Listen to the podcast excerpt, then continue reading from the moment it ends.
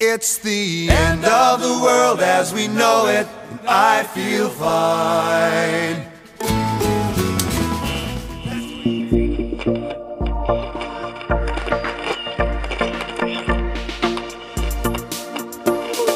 Few technological developments have had as great an impact on our lives as...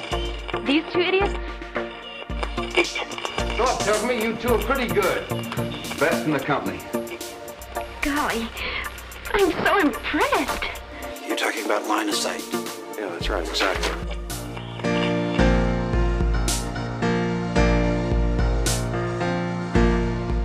Welcome to Line of Sight. My name is Adam. My name is Nathan. And this is episode number thirty on April seventh, two thousand twenty. Oh, two thousand twenty indeed. What a year it's been. uh, so we're coming from you deep in the bunkers of uh, the foothills of Dakota. I don't know. Yeah, we're we're in uh, self-isolation, as they're calling it. Yeah. As with most of our episodes, this is recorded a couple weeks in advance, so we're what is it like? Maybe. I've I've gone out a couple times. I don't know about you. I go out all the time, but You're... no, not but for real, because people freak out about that. Uh, no, I I've been I can still work. Yeah, but I'm not with anyone, so it's not really an issue. And I've gone to the grocery store, but yeah, not much else. Yeah, I've been working from home for just over a week, and I've been out like two, three times maybe, but like to one place and then home, washing my hands like thoroughly, yeah. There and back, and hand sanitizer and all that. So I've been, yeah, I've been uh, to work and then to uh like some grocery stores and stuff, but my wife and kids have been home the whole time. I've been to my parents, but like my mom hasn't left her house for fourteen days either. Yeah. Not because she was anywhere, but like, so like I can't get it from her. Yeah. And that like she's been home for fourteen days, no yeah. sign of anything. It's just like I, I feel people don't even like that. Where it's like, no, I think we can reason certain things out. Where it's like, if people have been self-isolating for a long time and they themselves have not been anywhere. Yeah. Right? It's just like, yeah, live your life cautiously, but not insanely that it doesn't make any sense. Yeah. Uh, yeah. But it is, uh, it's crazy out there. Yeah, and so this is our first ever, uh, I don't know what we're going to call it, uh, remote line of sight. We're on, we'll call it line of two sights. We're uh, right. We're both in our own homes. We're doing this over Skype. And uh, so there'll be a lot less holding of hands this recording, as and there usually less is. Less tickling. Yeah, a lot less of everything. Uh, except for entertainment, full-scale right, yeah. entertainment value for this episode during these hard times. We we have to keep pumping them out or the people lose hope. Right, for sure. Uh, and speaking of losing hope, we would... Uh, th- I got this idea, I'm kind of stealing it. Um, my friend Aaron... Uh, he who has a his own business. We'll we'll have him on the show eventually. Um, he installs um, home theater systems, so he's all about movies, just like us. So his Instagram had a post, uh, and he listed his. I forget what he called them, but this is where I got the idea. Um, basically, comfort movies. Thinking like um, kind of like. Comfort food or soul food, the the things you you have just to make it warm and fuzzy inside and uh, have a special place in your heart. One way I was thinking of it is, um, you know, how, like, I don't know if this is just me, but it when, when when you would be homesick from school, like, what would you watch? Price is Right. Exactly. That is one hundred percent what I was going to say. Is this is going to be the movie equivalent of the, watching The Price is Right when you're sick, because not that just because it's on, but like it's one of those things. You're just lying on the couch. You're not uh, putting any effort into anything. You just want to sit back and enjoy. Sometimes turning your brain off. That's not necessarily a requirement, but um, so we've both put together a couple lists. People seem to like our lists, I think. I don't know, because no one said otherwise, but uh, I assume they love them. I don't see why they wouldn't. Um, also nice to just get out those recommendations that maybe some people haven't uh, ventured into these movies. I I'm not going too obscure or anything. There's maybe one that I think some people hadn't haven't heard of, but uh, yeah, it's uh, I I tried to avoid ones that I've already talked about. Um, I did not. I've only seen eight movies. uh, so. Yeah, so I I'm trying to keep it fresh because our listeners, when they listen to one, they listen to them all, and I don't want to give them too much repeat information. If I were to repeat some, I'm going to just take a quick look. Like, I mean, childhood favorites that still hold up, that ep- whole episode could fall into this category because most kids' yeah. movies, I mean, they're they're not going to be like deep thinkers or uh disheartening type things, um, and even a few from obscure favorites. Uh, if I was gonna put any on, it would be like A Mighty Wind. It's just or Prairie Home Companion. Is, is that one that you had? No, I'm just going through my movies right now, looking at them, and it's just like it sticks out as like such a calm, easy watch. Okay, well, here's one, uh, and I'm, I'm only bringing this up because I know you just watched it. I don't know if you were saving it for one of our, what we watched. Uh, from my obscure favorites, I would say Lady Hawk is a good, feel-good uh, movie for me because it's just the arc of the story. It's just one of those, like, ha- happy endings, and you, you just want it to happen, and it's got a good resolution, and it ends on that high note. Uh doesn't require too much thinking throughout most of the movie. Like, you just kind of sit back and let it happen.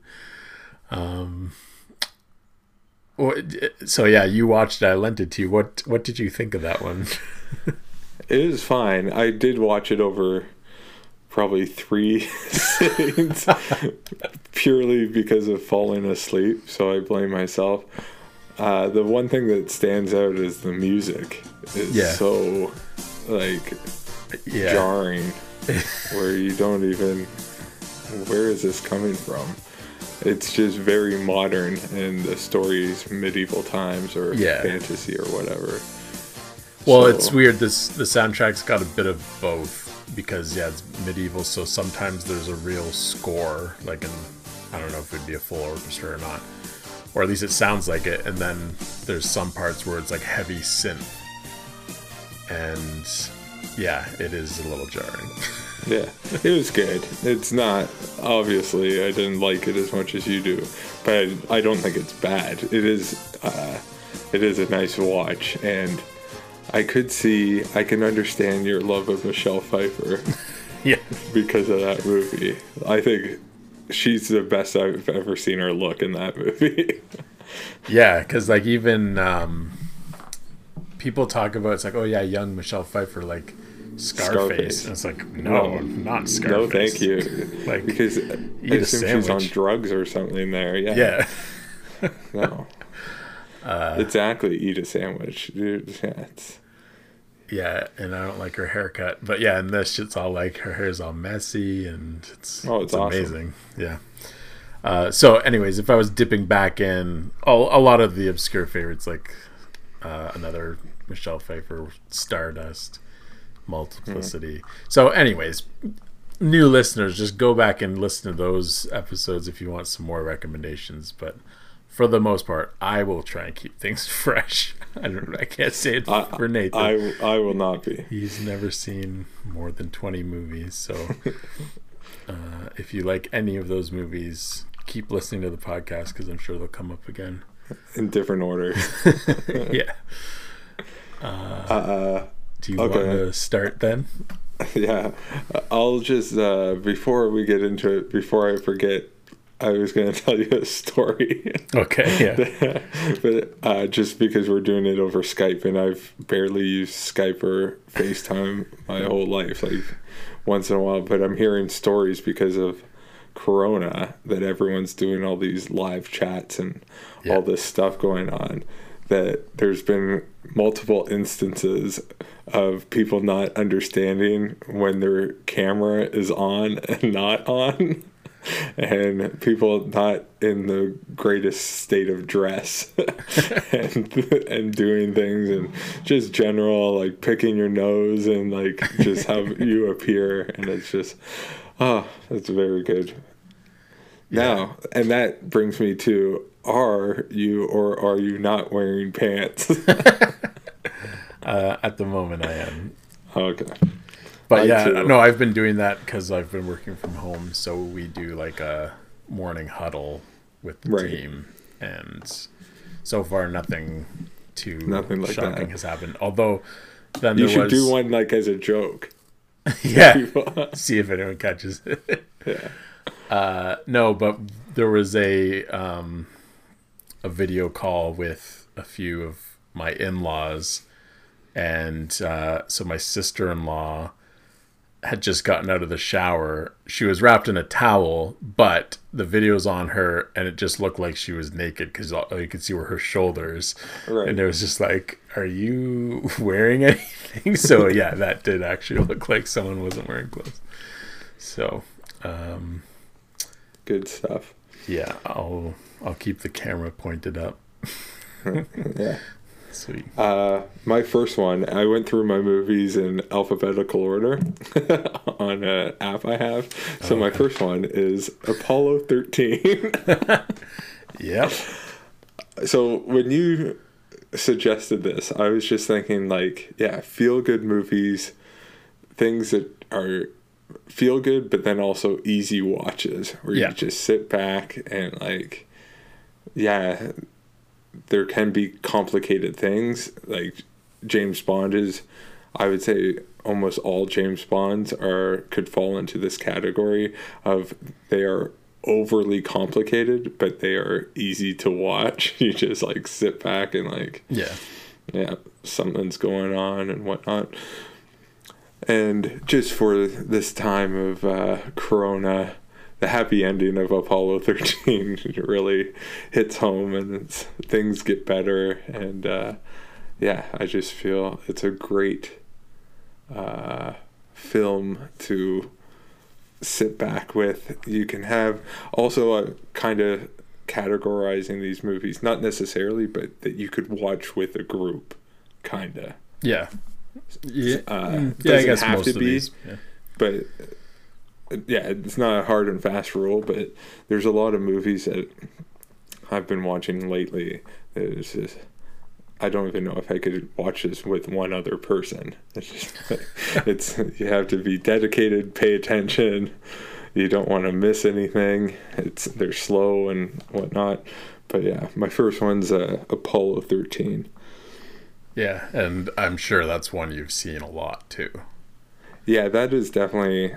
That was a V H S uh, owned movie, so I've had that and the D V D and the Blu-ray, and probably will one day buy the four K. Is there what? one out for it? I don't know. I feel like there I, might be. I own four four K movies, and I do not have a T V or a player that can play four Ks. Yeah, no, I, I, I feel like I did see it because I was looking up Apollo eleven, the yeah. documentary, and I think I saw four K for thirteen, but not eleven. So, not that I have a four K T V either, but I do have a player. My Xbox is four K, so. Oh, yeah. See, that's the thing. I have an older Xbox that yeah. does not. That's the thing. I probably, who knows? I, I could see myself justifying buying the new Xbox to justify getting a four K player with that. Yeah. I think that was part of why, not that I even made the decision, it was a Christmas present, but we were uh, using our Chromecast for Disney Plus. So that was a big selling point is, well, we could play Disney Plus on the Xbox. So right. It was like, a, I, I don't know, it was on sales for Christmas. I've used it for more than Disney Plus. I'm not saying that's that's it, but uh, that was a, a selling point, was being able to play certain things, uh, streaming that other things wouldn't play. Um. So, okay, going...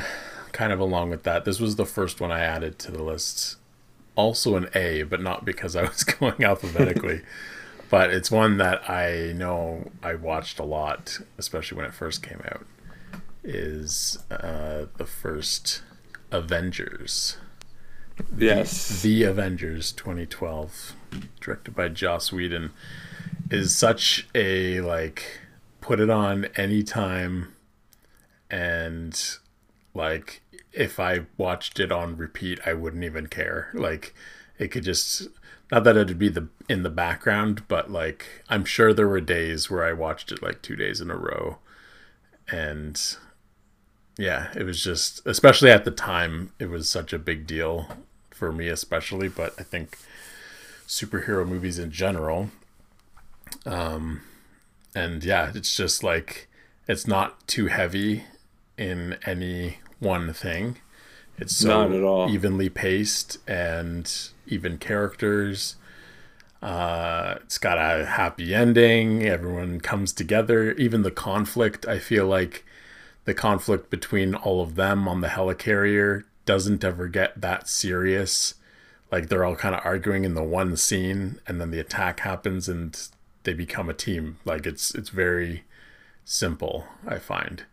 Uh, but effective, and yeah, just just an easy, fun watch. It is very easy to watch, and having little kids, yeah. It is like so. Like I'm trying to think. I guess the Hulk could be a little scary. Yeah, uh, in but, one scene, and right. That's it. Like, but then like everything else, it's pretty tame, and it's just yeah no I could see it's uh it's a good Corona flick. Yeah uh, just put it on, have a good time, the heroes save the day, we won. all right hey all right good job guys, uh, let's just not come in tomorrow, let's just take a day. Like it's all just lots of good stuff, and yeah, like you like you're saying, for kids, like yeah, they can enjoy it. It's very bright and colorful.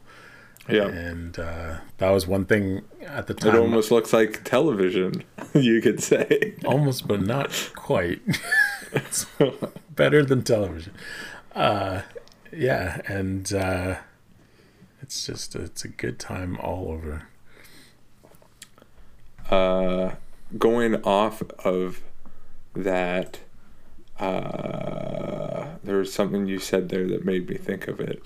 Oh, rewatchability. I wasn't even going to say this. This wasn't on my list. But if we're putting rewatchability on here, this isn't probably true for anyone but me. But Prince of Egypt. I actually, that was what I figured you would have. I didn't even have it on there because I was actually thinking we should do, with Easter coming up, we should oh, yeah. do the Moses episode. I've got four Moses movies. We could go through those with uh, Passover. But Prince of Egypt, I've definitely probably like four years ago, I guess I would say, I know I watched it twice in one day and probably three times in one weekend, where it was like twice just because of myself, and then my sister came over the next day. It's like, you want to watch Prince of Egypt? Oh, like I you suggested it. it? Oh yeah, because I just loved it. The music is second to none. I think it uh, clocks in there, right up there with Disney. With uh, they, there's not a bad song in it. It's it's uh, it's, uh, it's magical. I think it, it was making me think, because I was uh, hearing other shows talk about like their top one hundred, and we'll do that one day down the road. And I was just thinking that I'm not going to throw in just every single uh, Disney movie that I like. Yeah. Right? And it's like, what would be my go-to to represent animation that I like? And it's like one hundred percent uh, Beauty and the Beast, and then Uh, Prince of Egypt would be in my top one hundred somewhere, no doubt. And uh, I pass it on to you. So when I started, I kind of figured it was going to be all comedies that I was doing, because it's like, well, what's more easygoing than a comedy? But I find, I think I only have one. Well, I guess a couple might kind of be considered, but one that's just a straight up comedy that I feel is underrated. It's not unknown, but two thousand seven Hot Rod. Oh yeah. Have you seen that? Oh yeah. It's, I love it. Oh yeah. It is. It is so easy to watch, but hilarious. Like, it's not stupid hilarious, although it's like that kind of uh, random humor that's today I feel like is way more common and wasn't as big of a thing in two thousand seven. Like, it was becoming more of a thing. Like, mm-hmm. the kind of, not even non sequiturs, but like just really goofy stuff. I would like to see a YouTube essay on like the history of comedy and like what was like the main stays of comedy in each decade, and yeah. like what was funny when, right? Because it's so different. And yeah, it, you're correct in what you're saying. Yeah, it's uh it's got a lot of like uh it's not even just that it's happy all the way through. There is some conflict and there's things to be overcome, and uh it's got like an uplifting ending on like several levels.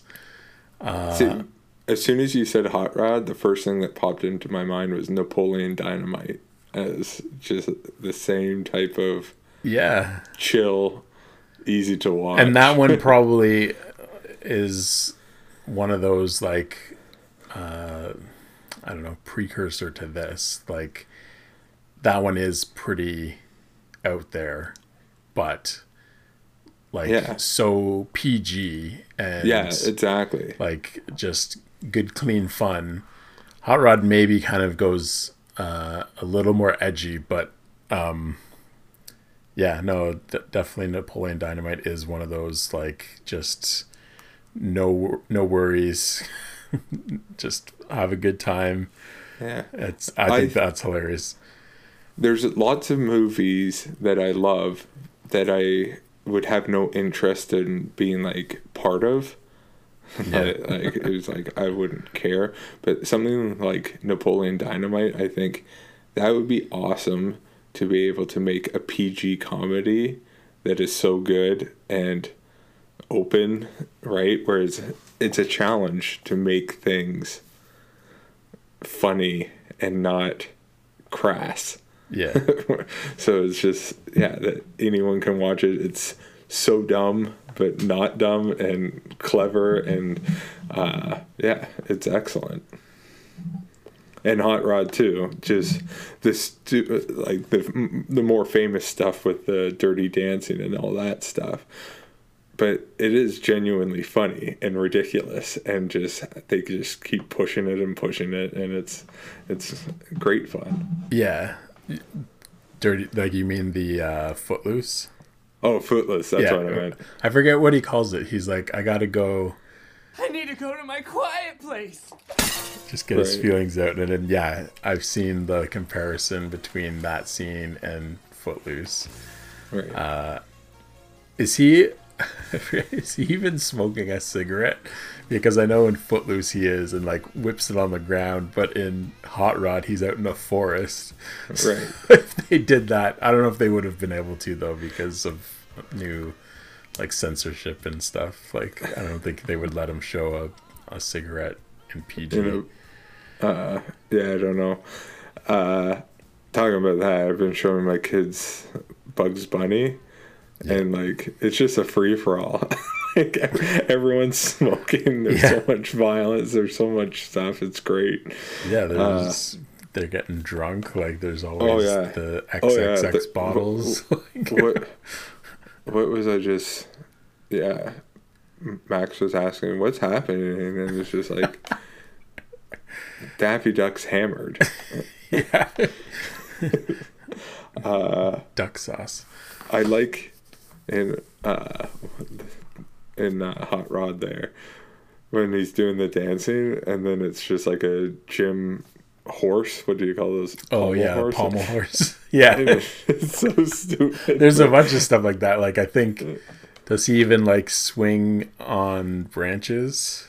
Yeah, probably. I've I think I've only seen it probably maybe twice, but one time actually focused, and then another time not really. Yeah. Into it. So, and then the like the best part i i think of that scene is he's in the middle of, of dancing and then trips down the hill, right? And that just keeps on going and going and going, and like every time I watch it, like i, I have a huge smile on my face just thinking about it now. Like just the fact that it's like all these shots, and then you get like a wide shot of like him falling for a longer time, and then quick cut to like close-ups is just like all over the place, like, and it goes on for like a few minutes, and yeah, that gets me like deep belly laughing every time, even though I know it's coming, but it's just it's hilarious. Uh, there's also a, a good commentary for that movie because it's the three guys uh, from the Lonely Island. Uh, they're all in the movie, but yeah, they're hilarious. Anyways, so that's a good uh, commentary that I'll have to. Out. I gotta pick that up now for sure. Yeah. Uh, next one. Have you seen Singing in the Rain? No, but you should check it I, out. Yeah, I'd want to. I was it's, thinking we should do like a musical. Episode. Yeah, I, I don't know that many, but I'm always interested in them. Yeah. Uh, I haven't seen a ton of, like, I hadn't seen Chicago or, sorry, here's the yawns. Uh, but, yeah, uh, a bunch of modern ones, but older ones I do like. Uh, but that, this specifically, I even think the movie is somewhat like a concoction. I'm maybe I'm making this up, but like just bringing together a bunch of songs that the studio already owned and someone wrote, and they were kind of just like making a story around these songs. So like the narrative of the actual movie, there is narrative there, and it's about Uh, going from silent films to talkies. Oh yeah. But it's so loose and nothing. Like no one cares. And it, so that's why I feel it's a perfect, you put it on in the background, you put it on just, and it's pleasant right? There's no heavy scenes. There's nothing uh, to drag you down. And then there's a couple musical numbers that are just great. Uh, yeah. Debbie Reynolds is amazing. Like, the actual singing in the rain scene is amazing itself. The, uh, what do you call it? I'm not sure the song, but it's uh, Good Mo- or maybe it's just called Good Morning. Oh, yeah.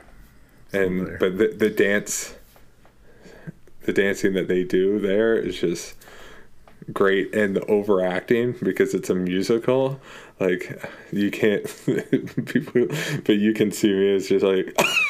just like the over yeah the top laughing, and like it's just so pathetic. But like you, you I wish there it. were more movies like that now. Yeah. But if if ever it happens, it's like sarcastic, ironic. or yeah, yeah like yeah. ironic, tongue-in-cheek. Um right. But yeah, like watching any movie, not even musicals, but um past a certain year or era, it's like, what changed? And I feel like it's because of that, going from silent films to talkies would have been yeah. a big part of it, is you're overacting for the visual. But also is plays, the... because plays, even now today, you got to do yeah. big actions for people to be able to see you. You don't, you can't see the small, nuanced performances. Right. Uh... Is the word sincere or earnest a part of this at all? I feel like people get down. One thing that people have a problem with Captain America, even, it's like he's too earnest and too goody two shoes and like stuff like that. Anything that's just like happy and pure, or not pure, but you know what I'm saying, people get negative about it. It's like, it's not authentic. And it's just like, yeah. I don't, I don't know. know. Whatever. We need more of it. Let's. Yeah, that's the thing. Where La La Land, that's, I don't dislike it by any stretch. I do like the movie. So when people get, don't send me your hate mail. I do like it, but I don't like that there's not a happy ending. There is a happy ending in quotes, and that is not a sad yeah. ending, but that they don't end up together. It's yeah. just like, no, this, I don't want that. I want, like, this is a fake world, musical world. I know you're doing your little twist on it, but it's just like, no, do it. There's certain things that you're supposed to do, and your two main love interests are supposed to be together. Yeah. It it almost would have been better, instead of jumping forward um, and showing like this is where their lives are, and then it does that whole musical number.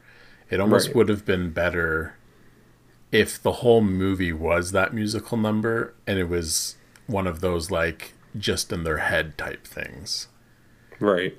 Because that's kind of what happens there, but it's like after the fact of like what could have been. So it's it almost, it would have been a completely different movie. But yeah, the first time I watched it, I was I was not happy with the ending. I'm more okay with it now, and I do I like I like it. I own it on Blu-ray. But like, uh, apparently in another episode, I made it sound like I didn't like it. But I I really like the music, and I like the the two leads. People can say what they want about Ryan Gosling. I think he's great in it. Uh, But yeah, it's not it, the ending is not the greatest, but I get it, and it's fine. But uh, I, do I have any musicals on here?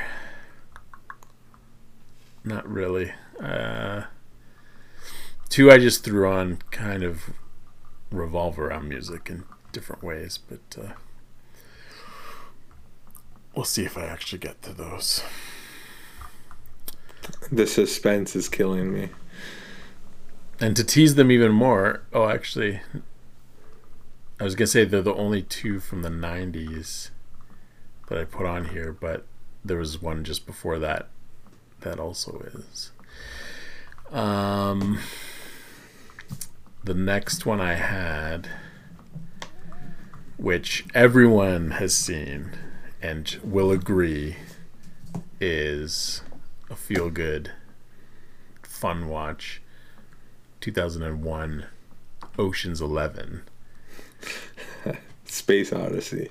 I thought you were going to say it. two thousand one ah. Space Odyssey. No. The movie from two thousand one, Steven Soderbergh's Ocean's Eleven, is just... I have a, that on my list. A rip-roaring time. Like that is, you, that is on my list. I, I, I'm curious to know if there's anyone out there that does not like this movie. Like, it's just... It is a, it's a perfect movie. It, yeah, it is. Uh, it is, it is so fun, and and they do the heist well, yeah. Whereas other movies do the same thing and they don't do it well. And uh, it seems realistic but fantastic at the same time. Yeah, it's just like they're so good, but then uh, it's not completely inconceivable certain things, and. Uh, The reveal, yeah, at the end where uh, it kind of reminds me. I think they do a better job here, but the uh, Mission Impossible one, where John Voight and Tom Cruise are explaining what's actually going on, and John Voight saying one thing and you're seeing a different thing. Yeah, and Ocean's Eleven has that because you see certain things happen multiple times from different angles and things are explained to you. Yeah. And then, uh, yeah, I just like that kind of filmmaking, and it feels they're confident in themselves to make a film like that where, does this make sense? Because you could understand, like, if you write something down or if you make an argument and people can't understand you, it's like, no, it makes perfect sense. But maybe you aren't articulating yourself yeah. well. But then they actually made this movie, and it's like, no, we know what we're doing. Have, I'm sure there's a lot of work, and uh, lots of people are seeing it together and all that stuff. But, yeah, it takes confidence to make a movie like that. I don't know. Yeah. Do. It's a great job. The characters are great. What's his name? Uh, the guy that died. The black guy that died. The oh, comedian. Bernie Mac? Yeah, he's amazing. Yeah. I love him. Well, yeah, like, it is a very impressive cast, but then even for the time, not everyone was as famous as they are now, I feel like. Like, right. Having, well, they have twenty years more fame now. Yeah, and they're all still, like, mostly all still pretty big. And some of them even more so, like Casey Affleck was just like, oh, did you know that that guy in Ocean's Eleven is Ben Affleck's brother? But now right. he's like, a, he does, he directs, and he's been in a bunch of things. He's did he, he won an Oscar for that one. Manchester. Manchester by the Sea. Uh, yeah, so he's huge, and yeah, like even Matt Damon, I feel like he was probably a big name at the time, but wasn't even as big as he is now. No. Um, yeah, uh, huge cast. Uh, yeah, I like the the fake outs. There's a lot mm-hmm. that's like, um, it really seems like something is going wrong. There are times that things do go wrong and they improvise. So I think that's what sells it. But then yeah. there's the things that it's like, oh no, this isn't going to plan. And even to some of the guys in the crew, like Matt Damon's character, I feel doesn't know certain things. Like he right. doesn't know that Danny Ocean is actually going to get caught or whatever happens. Like he, he kind of isn't let in on the whole plan. So yeah, it's just like you said, it's, it's just really well thought out, but fun to watch. Like it's not like a heavy thinker. You could just sit back and let it happen. Right. Like yeah, you don't have to be so, too invested. Yeah, there are so many reveals that yeah. it's like, and you could say reveals or punchlines. It's yeah. like, oh, so you only have to get a couple of them. Well, having seen it so many times now, yeah. where it's just, yeah, you start to understand all of them, but there's so many, uh, yeah, it's, it's just a lot of fun. One thing I also love in it is the costumes, or what everyone's wearing all the time. Yeah. Like, they're d- dressed so nicely yeah. and stuff. And uh, what's his name? What's the uh, casino owner? Andy Garcia. Andy Garcia. He has, like, uh, some... I think it's when they're the main one, when they're at the boxing match, and he has, like, the, like, jacket or the uh, vest over his tie, so you just see the uh, top of the tie. Do you know what I'm talking about? Sure, yeah. It's a pretty high vest. Yeah, I just think, like, he looks awesome. And when the power goes out and it comes back on and, like, someone bumps into him, I just love how he pushes them away. Yeah. Like, it's just like, get out of here. Like, he's kind of trying to protect himself and uh, Miss Roberts, but it's awesome. Yeah. Uh, one of my favorite visual gags is uh, with Don Cheadle. He's sitting in the hotel room and watching T V when they're demolishing right. the building, and it's yeah. outside the window behind him. But he's watching it on T V, and he's just glued to it. Like, that is so that, good. That's what makes movies. I'm realizing that more and more, where you can have essentially the same story. And yeah. It's just like, why does this one work and this one doesn't?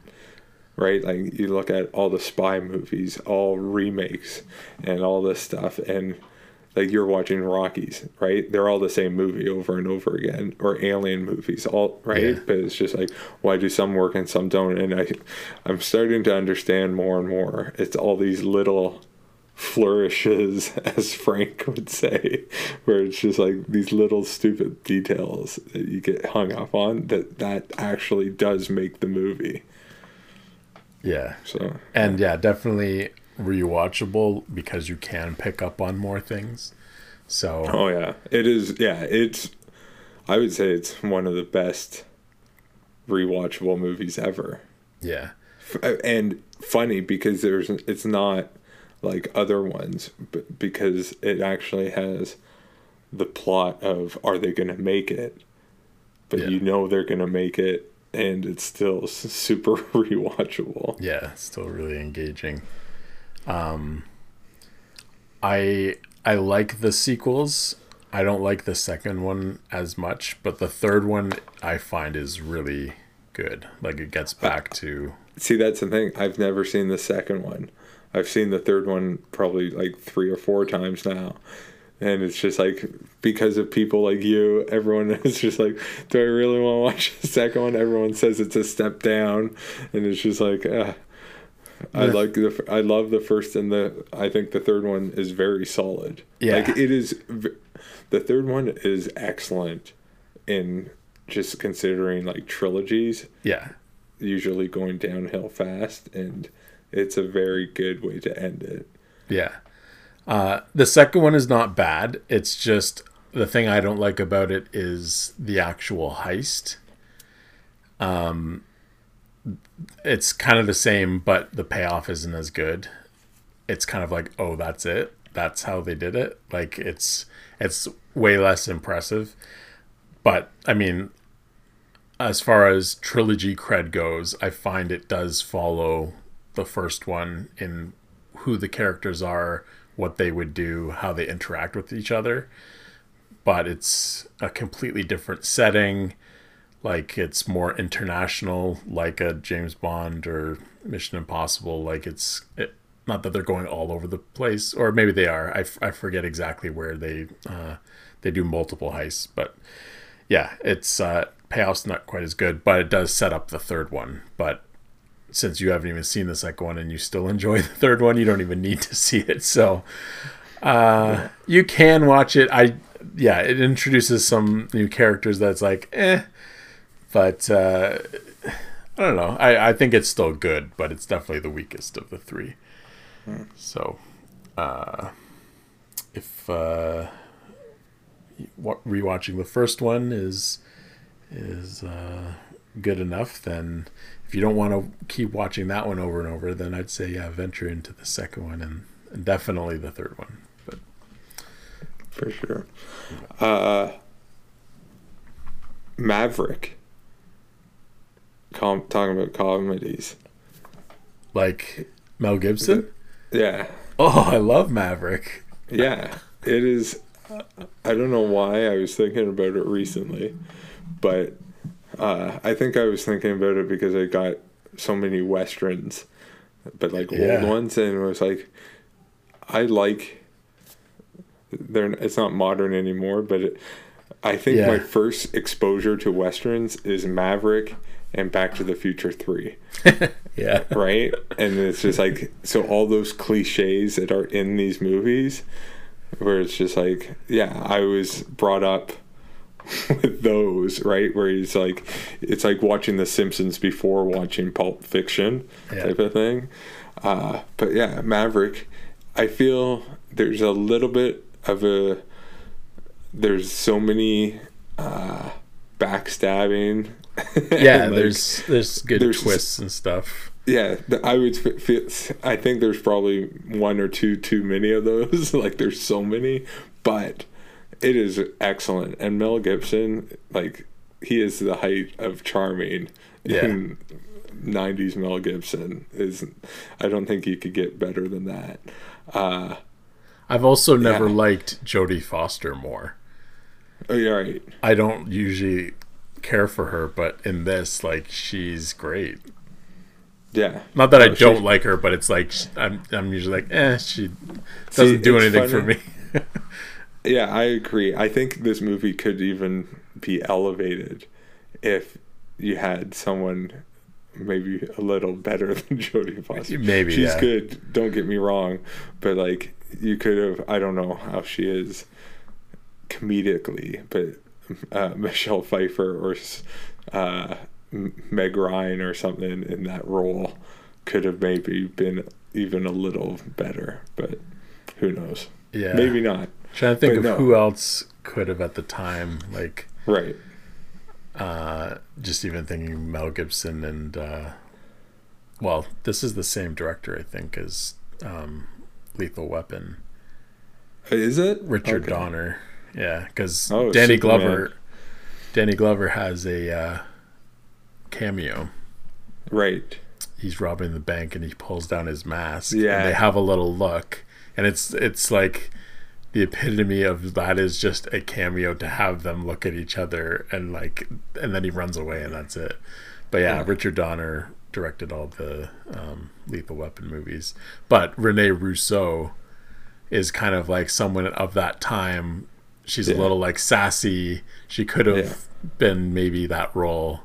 And yeah. it, I don't know if it would have really made it better, but like uh, that's yeah. just trying to think and, of an alternate.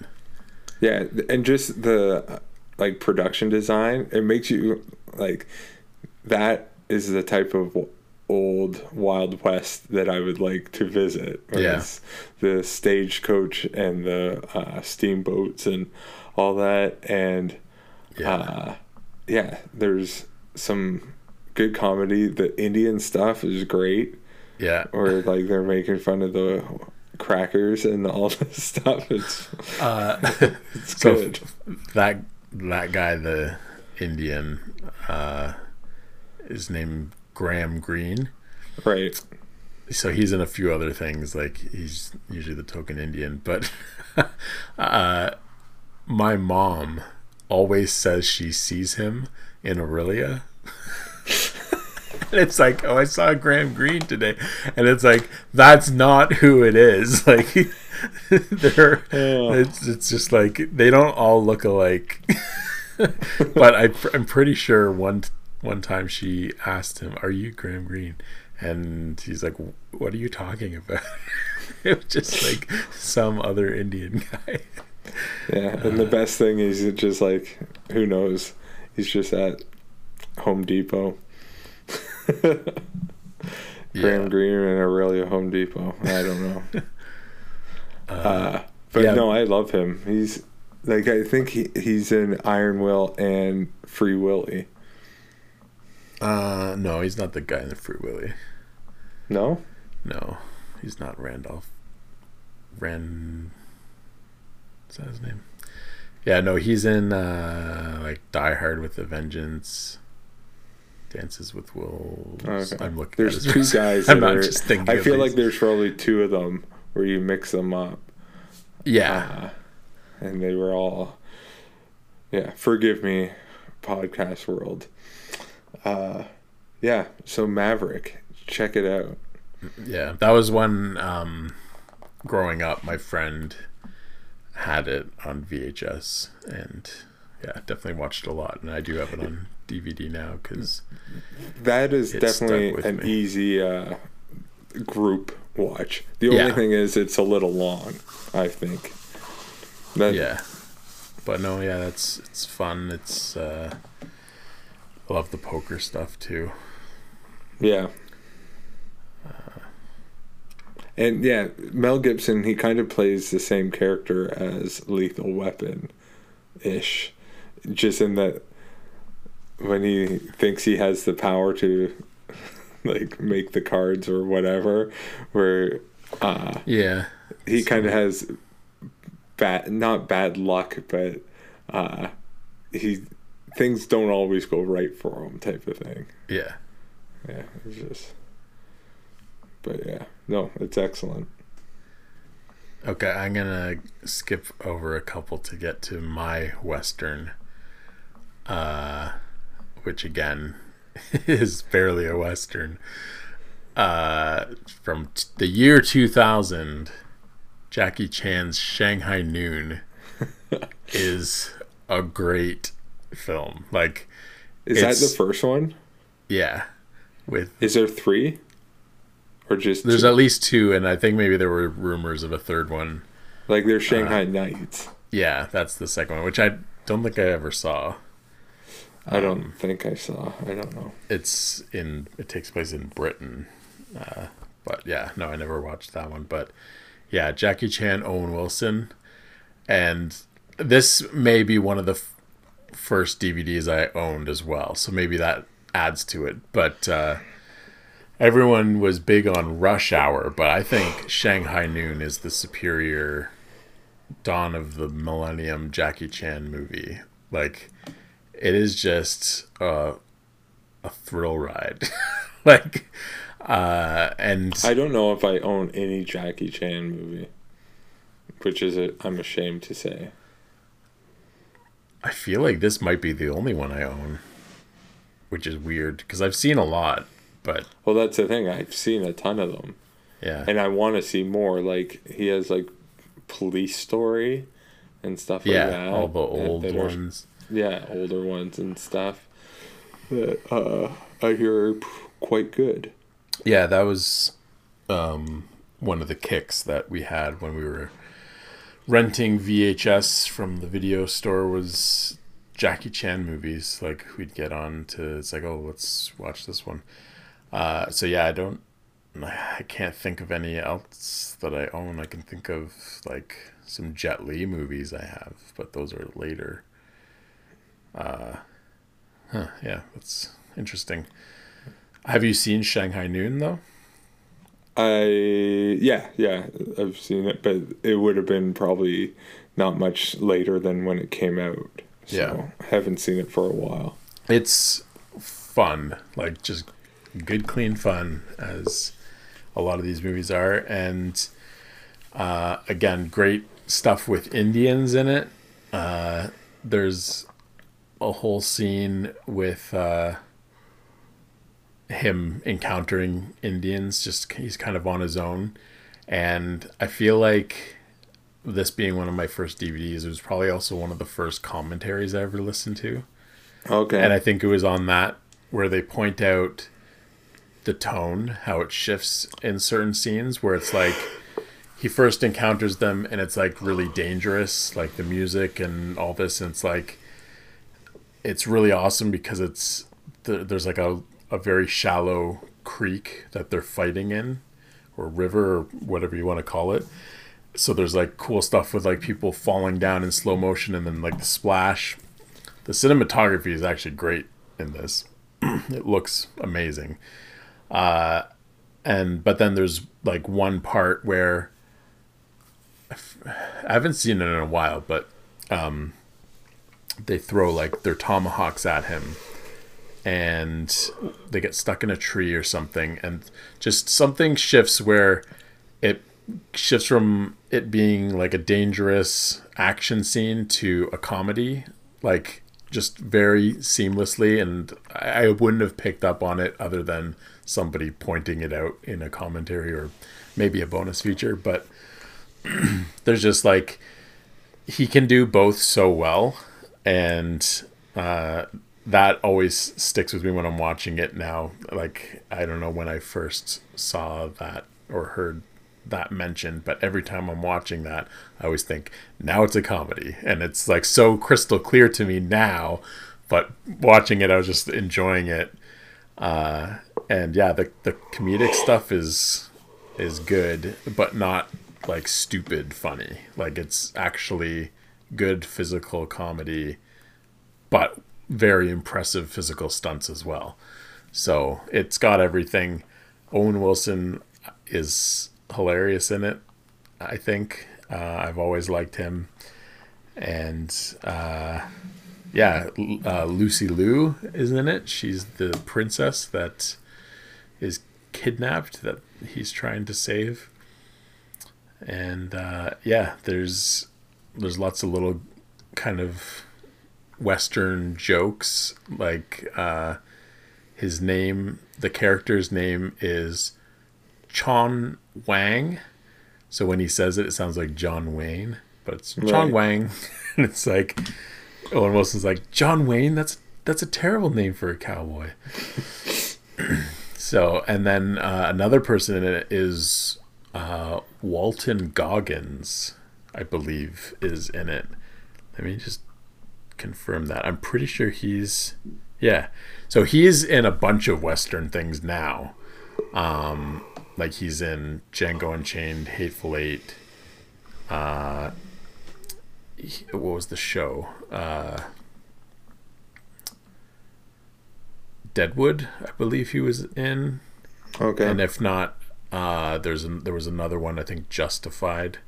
I get them mixed up because they have a lot of the same people in it. Oh, he's in Lincoln, apparently. Your beloved okay. Lincoln. Uh, he, like, I, I only know him now, and I this was probably the first thing I had seen him in, but he plays, like, uh, he's part of Owen Wilson's gang at the beginning, but he's kind of like the new guy and takes things over the top and then takes control of the gang. But, yeah. Uh... Really, really good, really fun, wholesome. Like, I was, a lot of these movies, I'm trying to think of stuff that like wouldn't have anything that would bring you down at all. Right. And thinking about it a bit more, this one sort of has that because of like a big chunk of the plot is people using the Chinese to build railroads, and like they're cut off from their families and not treated very well. You don't see a ton of it, but it's there. So it's like, it's not perfect in its purity, but for a Western, like kind of like Maverick, it's like the glorified Western where it's not probably what it was actually like.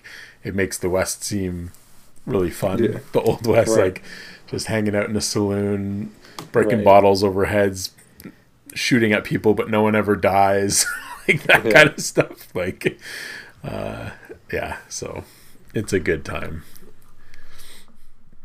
One more game? No. No more drinking. That's it. Uno no mas? No mas, John. No mas.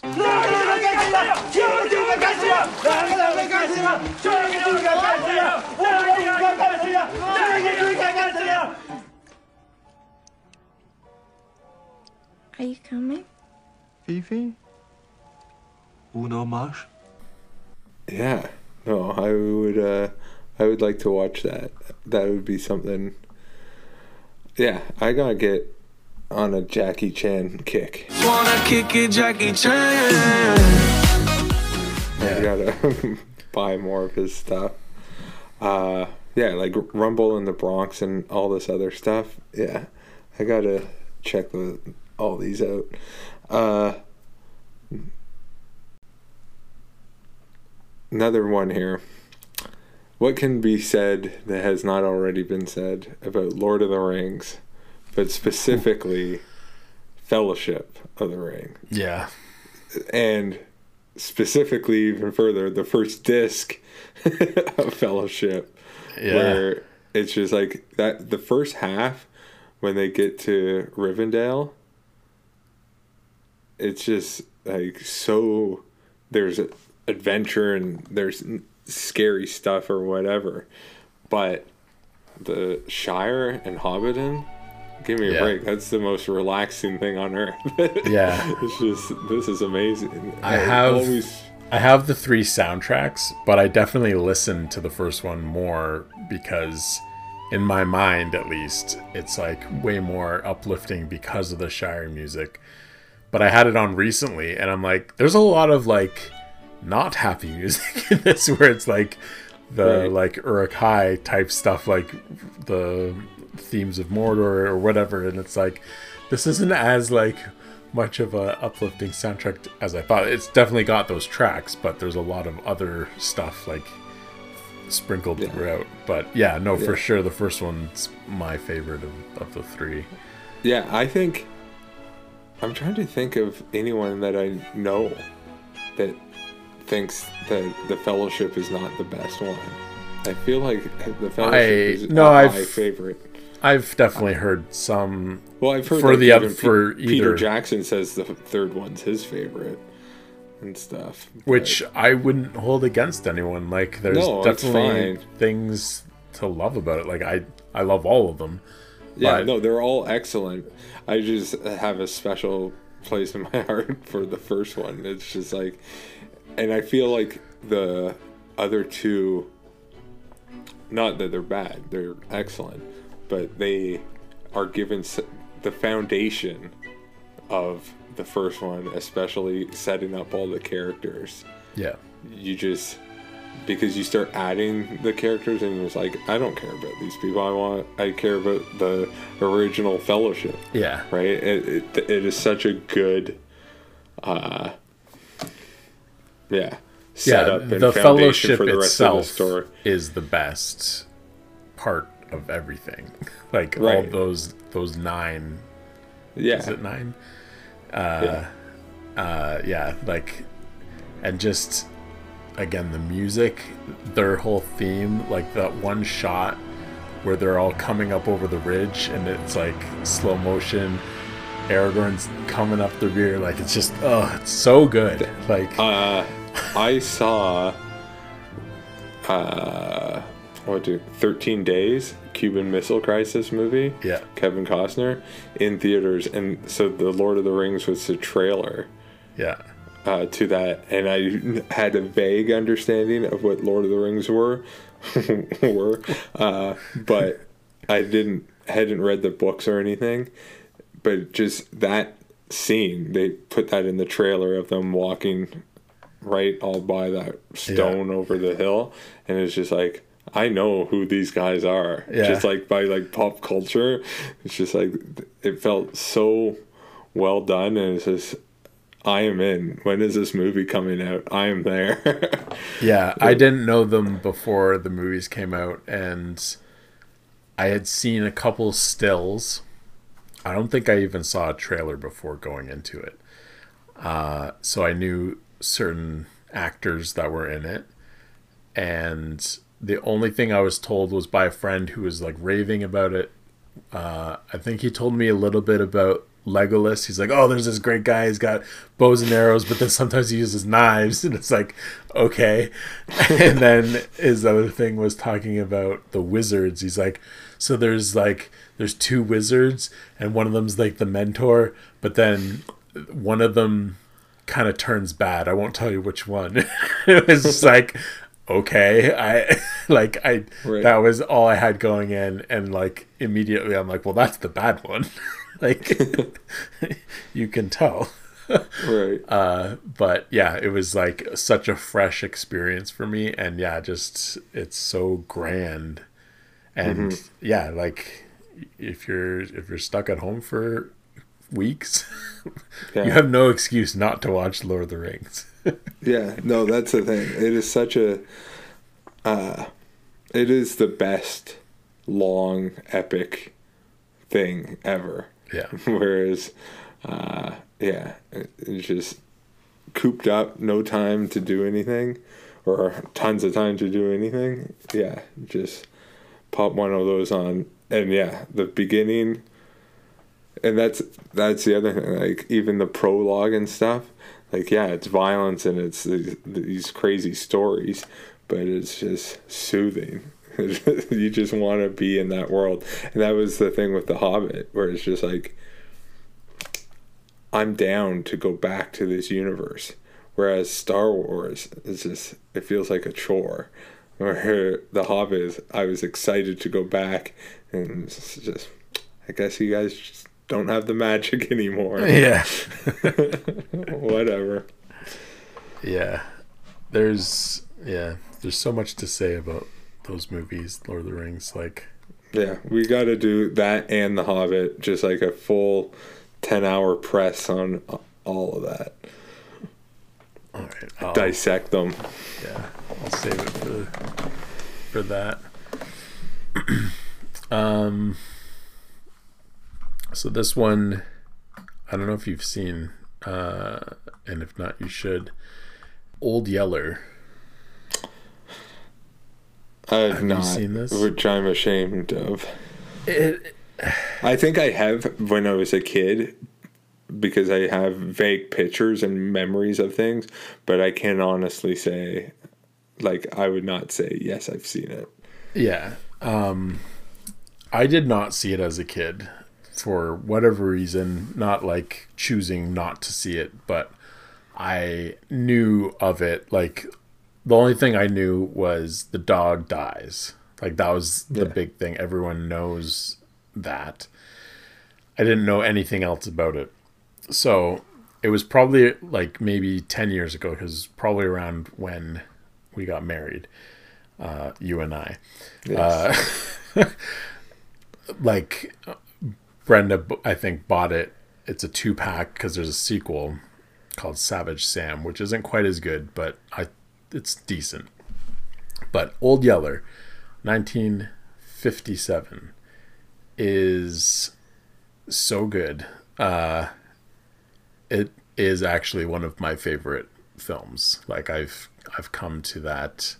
Really? Uh, like, it's for many reasons. Like, there's certain things about it that it's like a little cheesy, but overall, it's not even about the dog. Like, there's a lot of movies like this where it's got that in the, that's the title. But uh, much like what I've said about Stardust, it's not so much about the the title. It's about a boy becoming a man. And it's just, it's not even the Old West, but like that time period. He's on the homestead. His father is driving cattle across the country, so he's going to be gone for months. And so he's the, the man of the house, basically, while he's gone. Uh, also, a bonus is their last name is Coates. So there you go. Automatic uh, one-star bump. For but sure. uh, so, yeah, Mister Coates drives off, leaves... Uh, Travis in charge, and yeah, Old Yeller shows up. He's not even their dog at the start, and he hates him because he causes all this extra work for him, uh, for Travis to do, and then learns to love him and how awesome the dog is. But like, seeing it as an adult, like I was in my twenties, so like I'm practically a man myself when I first see it. Uh, and yeah, just, it's such a great story. And yeah, the dog dies, but like watching it as an adult, it's like everything makes sense. It's not just like supposed to be a tearjerker. Like, I don't even know if I've ever cried about it. Like it's, I, I have no problem admitting that I cry in movies, but this one, it's like, it's too bad that it happens, but I'm not torn up about it.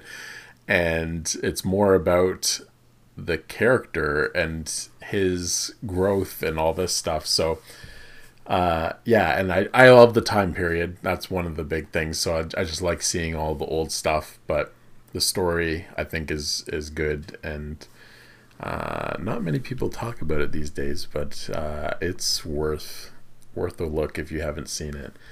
So, um, one of the cheesy parts in it, but I love it for it, is, uh, I feel like this might have been a book before. I'm not one hundred percent sure on that, but uh, there's a scene where he's out hunting, and he uh, he's hunting deer, so he sees uh, a doe, and it's fawn, foal, whatever they call the babies. So he's not going to shoot those. And then he kind of lets them go. But then he gets distracted by some chipmunks. Okay. Two chipmunks. But it's like obvious like stock footage of just right. like two chipmunks playing in a tree. But then it'll look, cut back to him looking at them. And just his reaction is hilarious because it's just like, okay, now act like there's two squirrels, like, or chipmunks or whatever, they're like, they're on the ground now, they're jumping over the tree, and like just the look on his face, like that is exactly how it would have been back there. They didn't have T V. This is their entertainment. They're out watching nature, and he's just like so into it that I love it. Like he's just getting cracked up by these two little chipmunks. And then uh the the buck walks out, and it's like it keeps cutting back to him watching them playing, and it's like, no, you're gonna miss it, the deer's there. it's, it's such a great scene. Like I just I love this movie. And yeah, for for all that, yes, a dog dies in it, I don't find it to be a downer at all. Like again, just thinking of the movie, like it just makes me so happy. Like I watch it a lot, actually. uh Yeah, it's on uh, Disney Plus there, and it's short. Like, I remember... Yeah. Like, it has to be under one hundred minutes, I bet. Or um, maybe around there. Maybe, yeah. Um, and yeah, so his dad is played by Fess Parker, who was um, Davy Crockett. Okay. Davy Crockett's on um, Disney Plus, which I had never yeah. seen, so... since it was on there, like it's been sitting in my Amazon cart forever, but I, I watched that and I'm like, this is boring. Like I, I was kind of into it at the beginning, and then it gets into this political stuff, and I'm like, I wanted to watch a Frontier Man. Like not, right. uh, I don't know. It wasn't, I wasn't engaged in that, but like Old Yeller, I'm a hundred percent in. Um, last thing I'll say about it, because it's amazing. There's a character that I'm sure everyone knows, a guy like this. He's like, um, so it's not just the, the dad that goes on the cattle drive. It's like all the men in the area, but there's this one guy that gets left behind, and he kind of, he believes that like they put him in charge of all the families while they're gone, but he's just like this, like unbearable, like moocher, just right. He doesn't do anything himself, like, but it is played so well. Like that guy, uh like it's such a good character. It's frustrating because you do know those people, and it's like, get off your lazy butt and do it yourself kind of thing. But it's it's so comedic the way it's done. Like it's perfect. Travis, will you go down to the corn patch and pick us some roasting ears? Now, just a minute, Miss Coates. That boy need help to tote all that corn. Yes, sir. Elizabeth, go along with Travis. Uh, Mister Searcy. He's amazing. And he's in the sequel, too, which I like. Uh, so, yeah. Uh, I don't know if the sequel's on Disney+.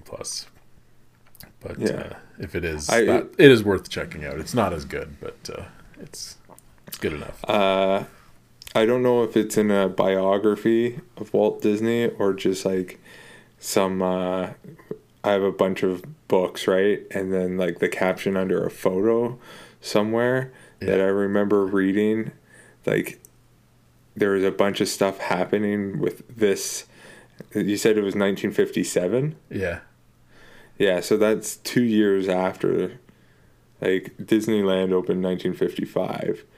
Okay. So it's two years after, so I'm wondering, but, like, I remember reading where they were saying, like, what he, Walt Disney himself was under a lot of stress, and then, and then they're, like, to make matters worse, uh, he had to decide in the next week if Old Yeller lived or died. I well, he made like, the right choice for sure. Like the, the story right. deems it. Um, so yeah, I, I just looked it up on Disney Plus. It's an hour and twenty-three minutes. Really? So under ninety. I thought. oh, oh, it's an hour twenty-three. No, yeah, yeah, an when hour. You said that, I'm thinking one hundred and twenty-three. So yeah, eighty-three minutes and rated G, so the kids can enjoy. There you go. Uh, my next one is not a hidden gem at all. It is sometimes, I think it's at the top of IMDb sometimes. Uh, Shawshank Redemption. Mister Mm. Andy Dufresne, who crawled through a river of shit and came out clean on the other end. Andy Dufresne. Uh, yeah. This movie... Everyone's seen it. It's great. Uh, it is. It is not miserable in the traditional sense. There's sad things, but like, yeah, it is so sad, but then positive where it goes. Yeah. And like, I like the phrase life affirming, and the get busy living or get busy dying. There's so many good lines in this movie of just uh, simplifying.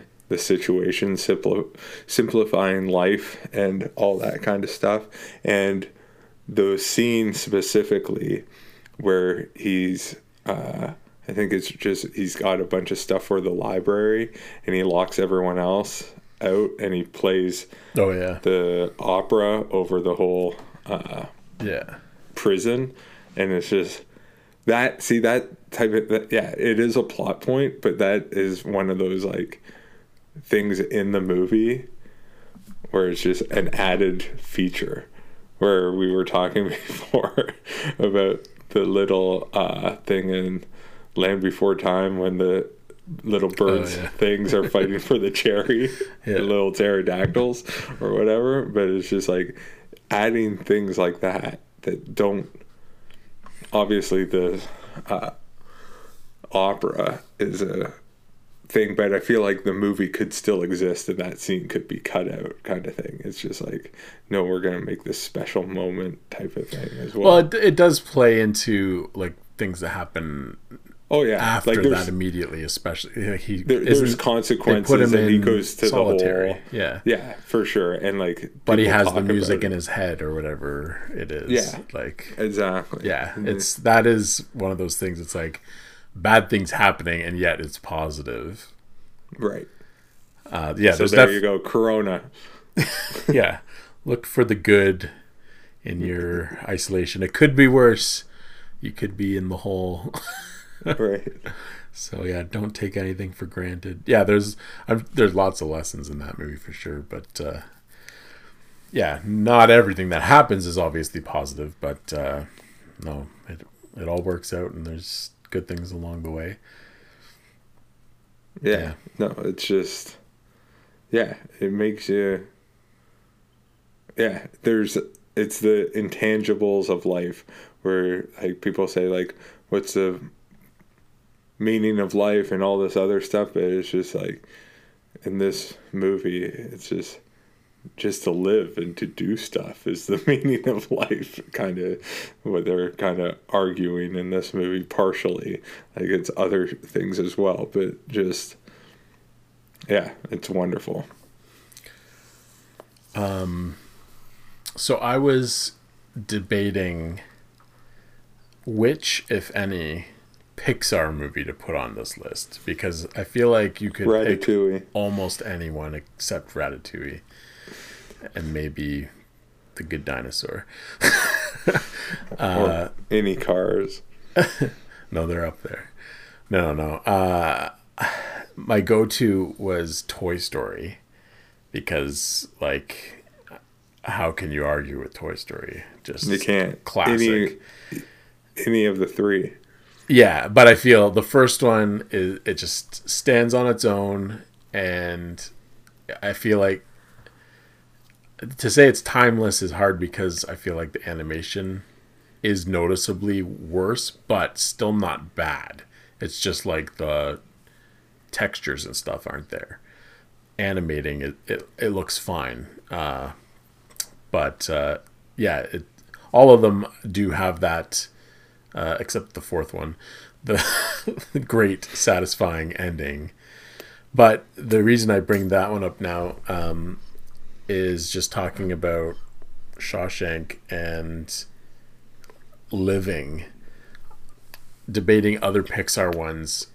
WALL-E is also quite up there, and I like the message of that. Like, the captain even says it, like it's a line he says, I don't want to survive. I want to live. Like, right. It's, and that may, that one probably is the more appropriate for this time, because it's like, we have this global thing happening that it could go really bad, but uh, are we going to just survive it? Or while we're going through the quarantining and all that stuff, are we still going to live, or are we just trying to survive? So, uh, obviously, things in WALL-E on Earth are worse than what they are here.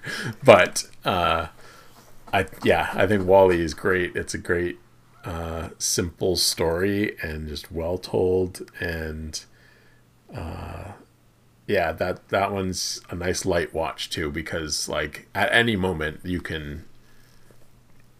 kind of be out of it and come back, and you know exactly what's going on. Like, you don't have to focus too hard on anything, but it's just enjoyable.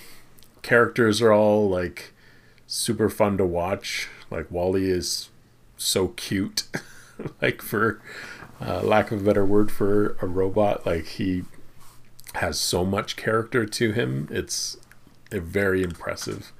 Oh, like, uh when he's first introducing her to his little house there, yeah, and like there's so many things that he does. Uh, I'm trying to think of, but just subtle things and subtle movements that he does where, uh, yeah, it is great animation, great acting, or whatever you want to call it. Yeah. I'm trying to think of the one example. Well, he but... does... It's funny, because he's a robot. He shouldn't have this, but he has, like, a nervous tick. Yeah. Kind of thing with, like, putting his hands together. Yeah. Like, yes, yes. When he puts the V C R, the V H S back in. Yeah, he, and re- he winds it, and he's, like, he's a little, like, nervous that, like, it's not going to play, work. And then it yeah. goes... Yeah, that's what I'm thinking. There's yeah, a few things like him. that. Uh, I love when he wakes up.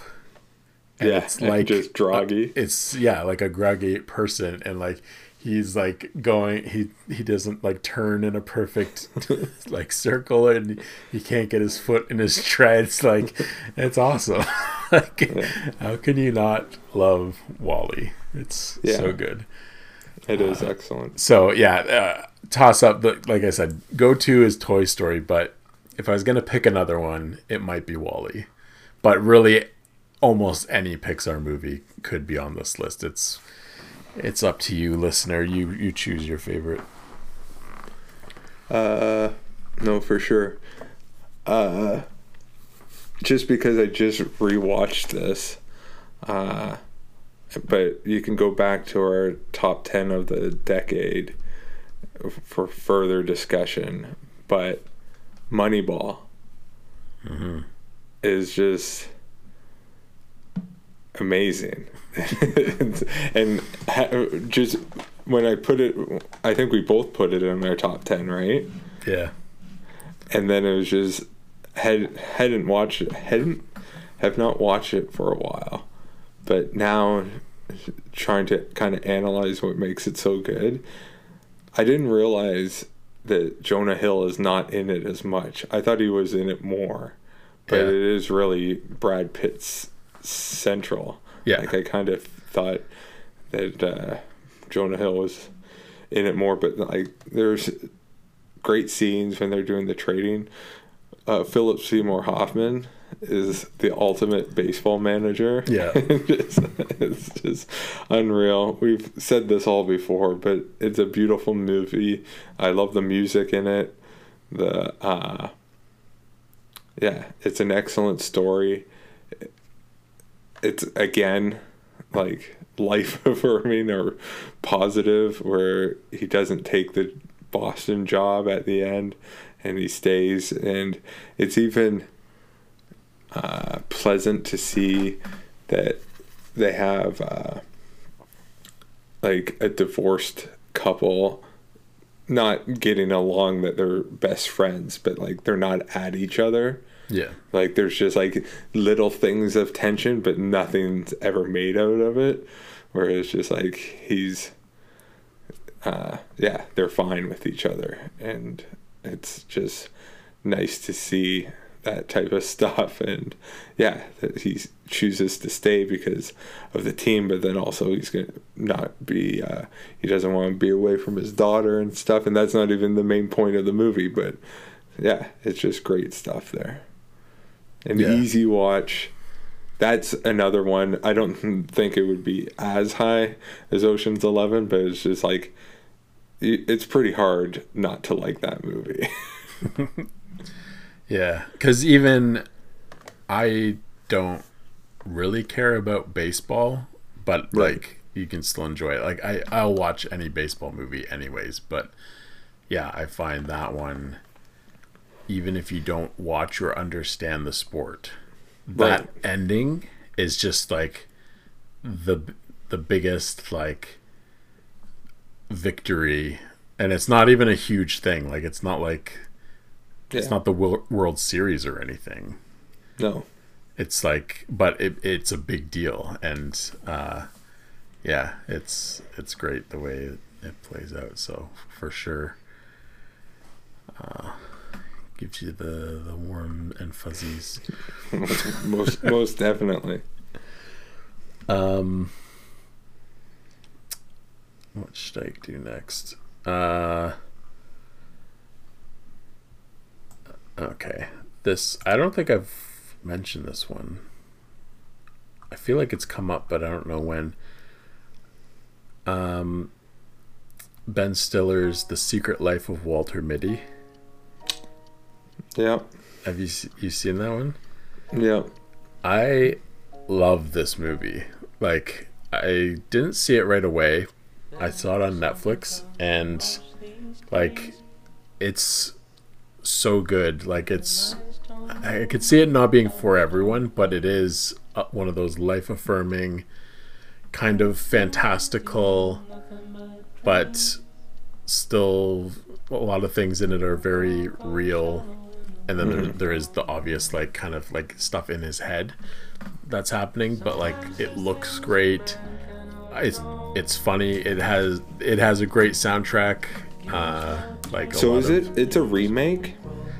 Yeah, I would like to see the first one. Yeah, I don't know how close it is to the original, but um, I think it's more like the stuff happening in his head is probably the more central part of it. I don't find that that is really the whole part of this version.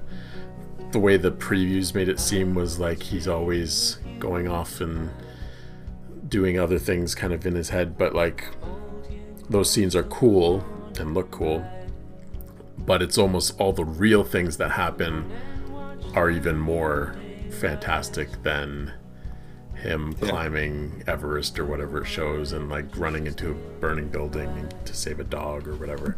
So yeah, like I first time I watched this, I was like, this is incredible. Got it on Blu-ray. Uh, I downloaded the soundtrack. It's very much my kind of music, kind of a indie folk rock type uh, soundtrack. Uh, yeah, it, it's, I don't know how many people are familiar with it. This might be one of those that's like, weren't sure of it, but I I give it a recommend. It's got some great yeah. visuals and yeah, very like kind of uplifting, life affirming type stuff. Yeah, and I would say it's one of those movies that it actually ends well, whereas there's so many movies like this where, not that this is a perfect way to describe it, but it's not a dramedy, but it's not a, like laugh a minute type yeah. of thing either. Yeah, it's not but a flat out comedy. I feel like there's so many movies where it starts off good, and but then it's just falls off, and I don't feel like this one falls off. I'm trying to think of examples, but uh, yeah, where the it's usually the idea is well thought out or something, and then the rest of the movie collapses. I feel this him actually finding what he's looking for and whatnot, like the snow leopard and all this kind of stuff. It is cool, and then visually, Iceland's amazing. Oh, yeah, that's the best. It's it is. It's I should I would like to rewatch this, but yeah, it's a uh, it's a good one. Yeah, when I get the four K T V, I'd get this one on four K. Like, yeah, it looks awesome. It sounds awesome. Yeah. Uh, what do I got here? I don't have a ton left. Uh, a sit back and an easy watch. I would say,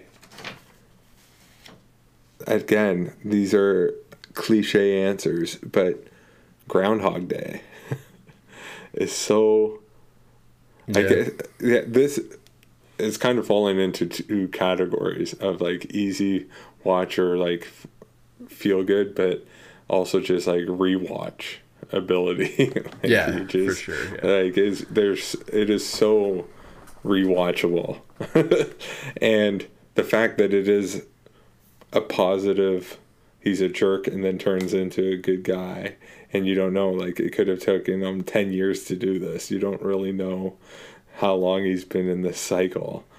And the final day where he makes it like a perfect day and saving people's lives and fixing all these problems and everything, it is like, and the fact that it's a small little town, right? It's not He's not saving the universe or anything crazy. Yeah. He's fixing himself and being nice to people. Is that's all he's doing, and it's wonderful.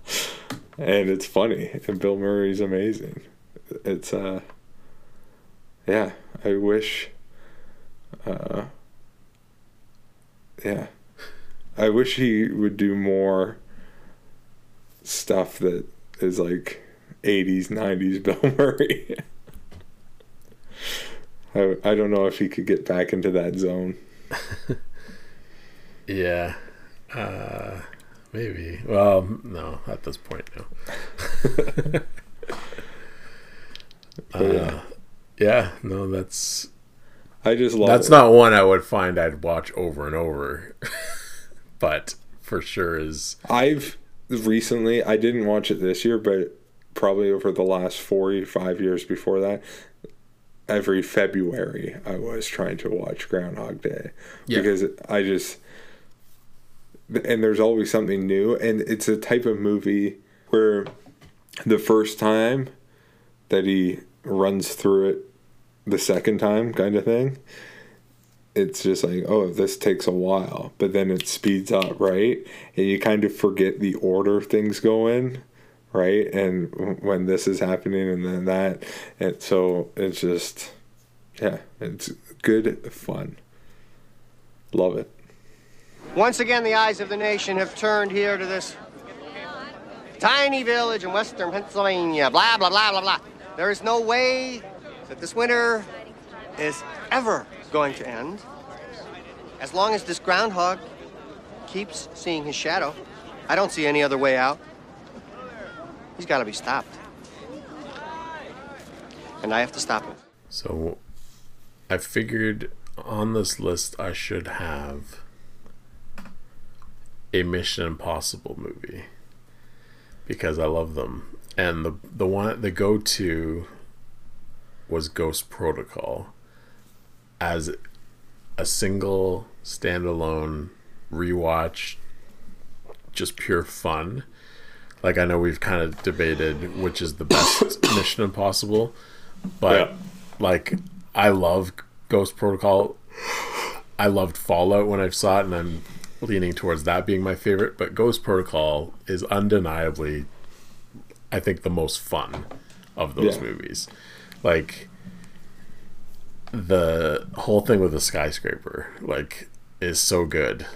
Inside and out, like, the whole, that whole scene or series of scenes, and then going into the sandstorm. There's just, there's a lot to love in this movie, and kind of like what you're saying about James Bond, you can kind of not pay attention to the plot right. and still enjoy it.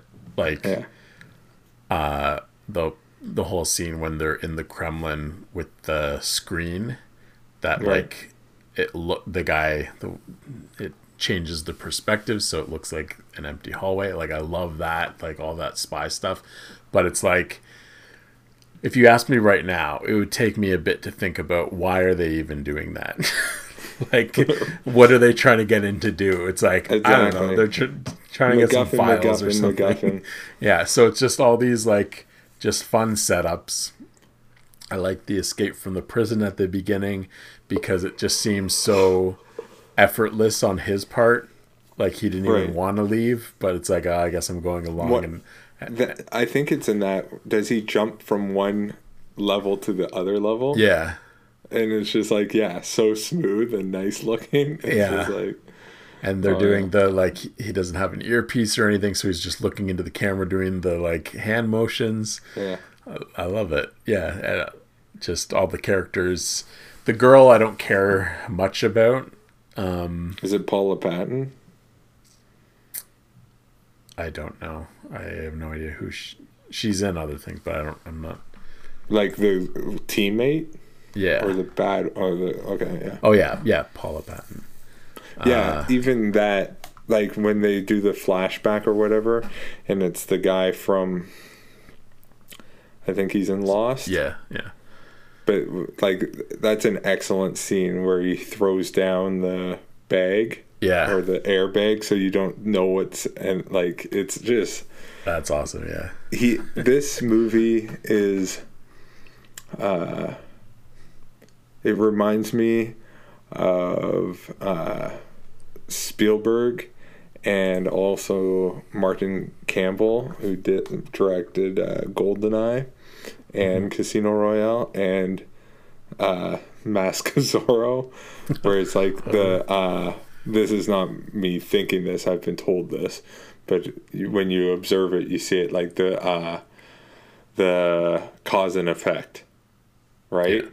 And there's so much of that in Ghost Protocol, where it's, this is happening, and then it's a setup for something else later, where it's uh, just the the simple little thing of, like, his goggles, and then he yeah. has them on, and he puts them in his jacket, and they are pulled out later, and just how things are working and or not working against each other, and even, like, the sandstorm is mentioned twenty minutes before yeah. it impacts them. So it's just nicely set up and all that. It's it's excellent. And the editing, I just think of, obviously other movies do it well too, but uh, where he's driving with his cell phone with the signal and the beep, beep, beep, beep, beep, beep, beep. And like he knows that it's coming. And, yeah. Uh, yeah. No, you're making a good argument that Ghost Protocol might be the best one. I'm still like, I always just, you always kind of just assume that the first one's the best one, but the first one is feels like its own little thing now. Yeah. Whereas like the last three are their own separate trilogy. Yeah. Like the last sure. three definitely feel like cohesive, the same type of world. But I would, yeah. Yeah, the first the first three are all different directors that are taken in completely different directions. Right. Like especially the second one, the yeah. John Woo, like is completely different. Like I remember that when it's like, there's no coming back from this. This is the right. the end of this franchise. And then J J Abrams does his thing, and it's like, okay, this is brand new now. And then even this one, it's following that a little bit, but it's not as crazy, I find, as that right. one. Like I, and there's a little bit more plot. Like there's barely a plot in the third one. Like it's just. No. Yeah, like the um, Philip Seymour Hoffman again. Like he's yeah, great, he's amazing. Uh, and yeah, it's just like we gotta do this thing with him, and then he kidnaps his wife, and now we gotta get her back. Like, yeah, it, if I was to pick just a single watch, I'm still going with Ghost Protocol, but yeah, uh, well, yeah, just, I was, just for I think fun, I good, mentioned to fun. you like. I was going to have my aunt and uncle over to watch a movie, and I'm thinking, like, I'm not even really sure what their tastes are. It's like, I have a feeling my aunt watches, like, lots of cop T V shows, and, like, I, there's no way she wouldn't like Ghost Protocol. Like, it is just, like, and I could just see her freaking out about, like, the skyscraper scene and stuff. It would be, it would be great fun. Yeah. Yeah, yeah, it's it's true. Like it, I, I'm sure even the first one, any like, I don't want to call anyone old, but like older generation, just certain things you know what they're gonna kind of gravitate towards. But even just thinking of Ghost Protocol, like thinking of the one scene in the car with the the director, for whatever reason, that makes me. Think like, oh yeah, like anyone can be invested in this, because I feel like that scene, it lays it out. It's like we're initiating Ghost Protocol, like they kind of bring yeah. it all out, and it's like anyone would be on board with this movie. Just like that scene, I feel it's very simple. Is there simple. like a Lady Gaga Eminem song that went with the like trailer or something, maybe? Or maybe I'm remembering something wrong. I don't know. Uh... I was going to say I don't recall the trailer, but I do remember his hoodie in the trailer. yeah. No, just I think in the trailer when, like, they have the locked-off camera, but then the car gets attacked, the S U V, when they're all in it. Okay. And then it's all flying around. I'm trying to... Who knows? Yeah, I don't know about that. Yeah, I love...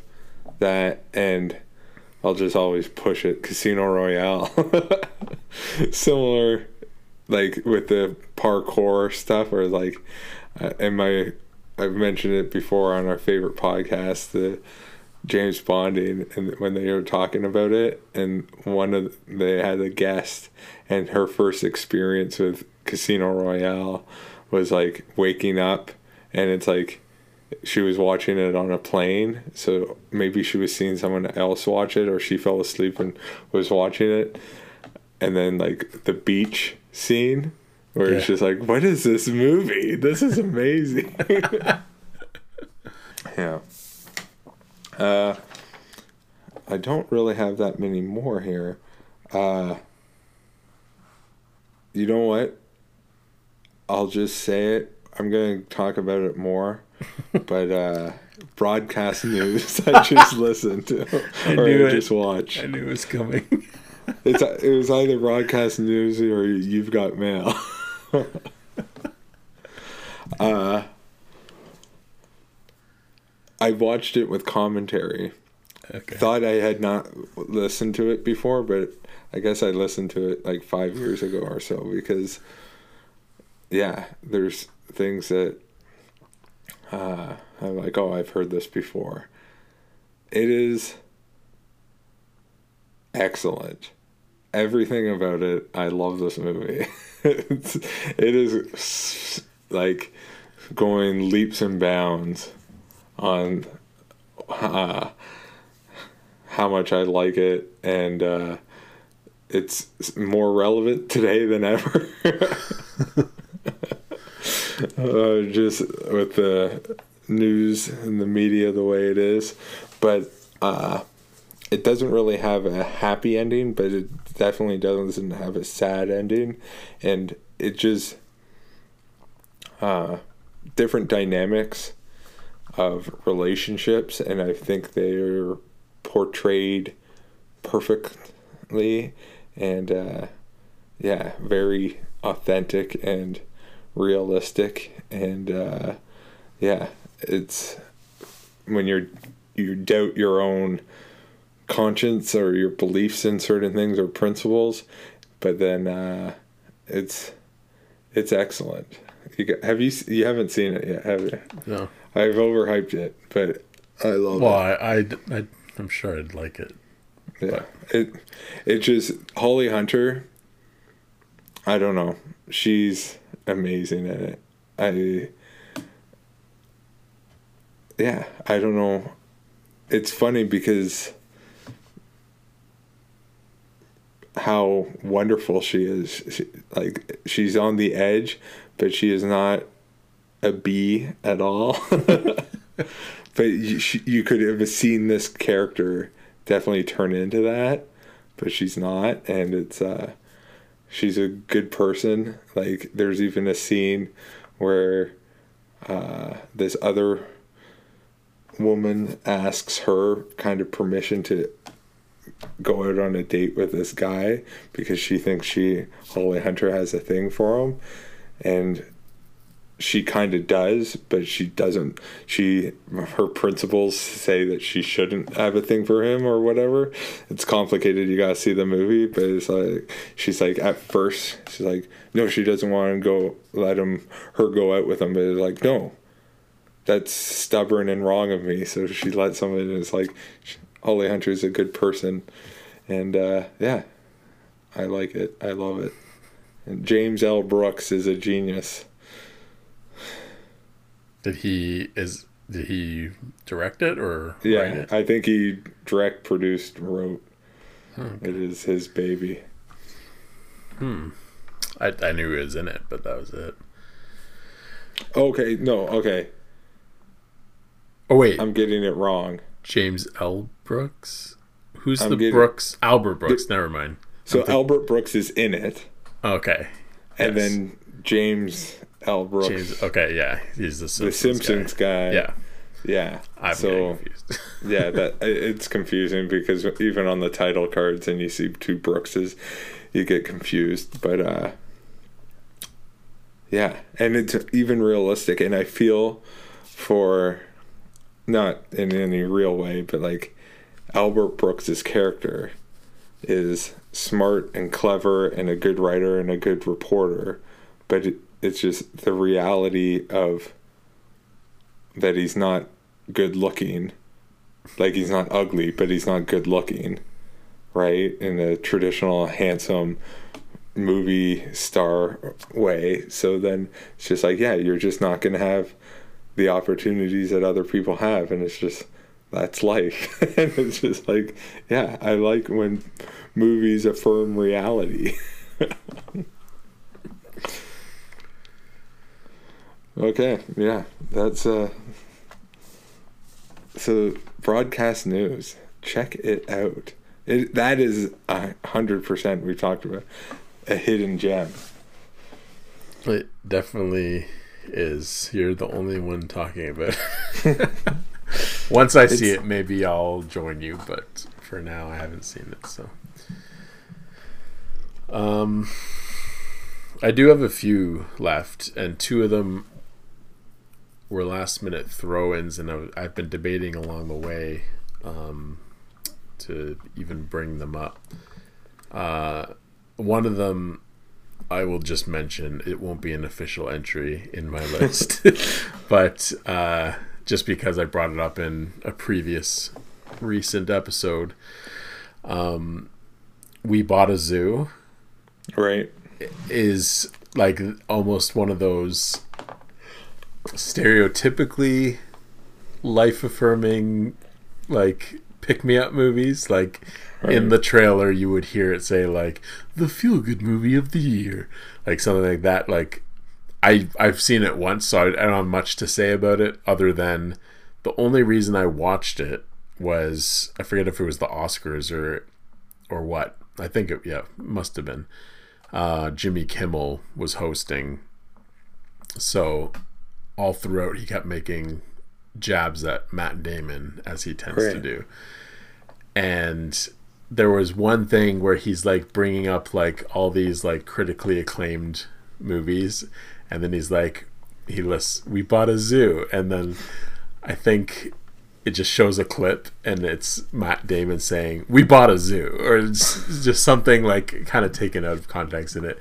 So I'm like, I kind of want to see that now. And watched it, and I'm like, you know what, Jimmy Kimmel, you're wrong for making fun of this movie. It's delightful. Like it, it's. Uh, I don't remember much, but yeah, I remember it being just that a uh, simple feel-good movie.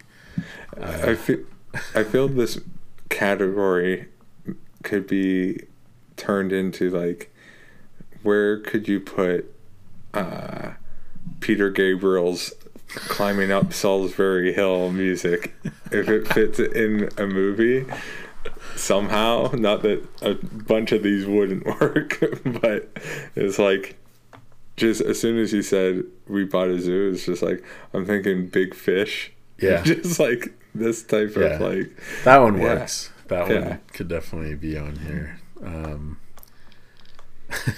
just talking about climbing up, I'm trying to picture that with Mission Impossible while he's climbing the building. Yeah. Doesn't quite you, work. You've seen that, we've talked about this, right? The fake trailer for The Shining. Yeah, yeah. With the uh, yeah, I was wa- I watched it for that episode because I was putting in the clip. But yeah, it's good. Yeah. uh, so that's not my official entry. This one is, because you mentioned You've Got Mail. Yeah, it, it sealed it for this. That Thing You Do.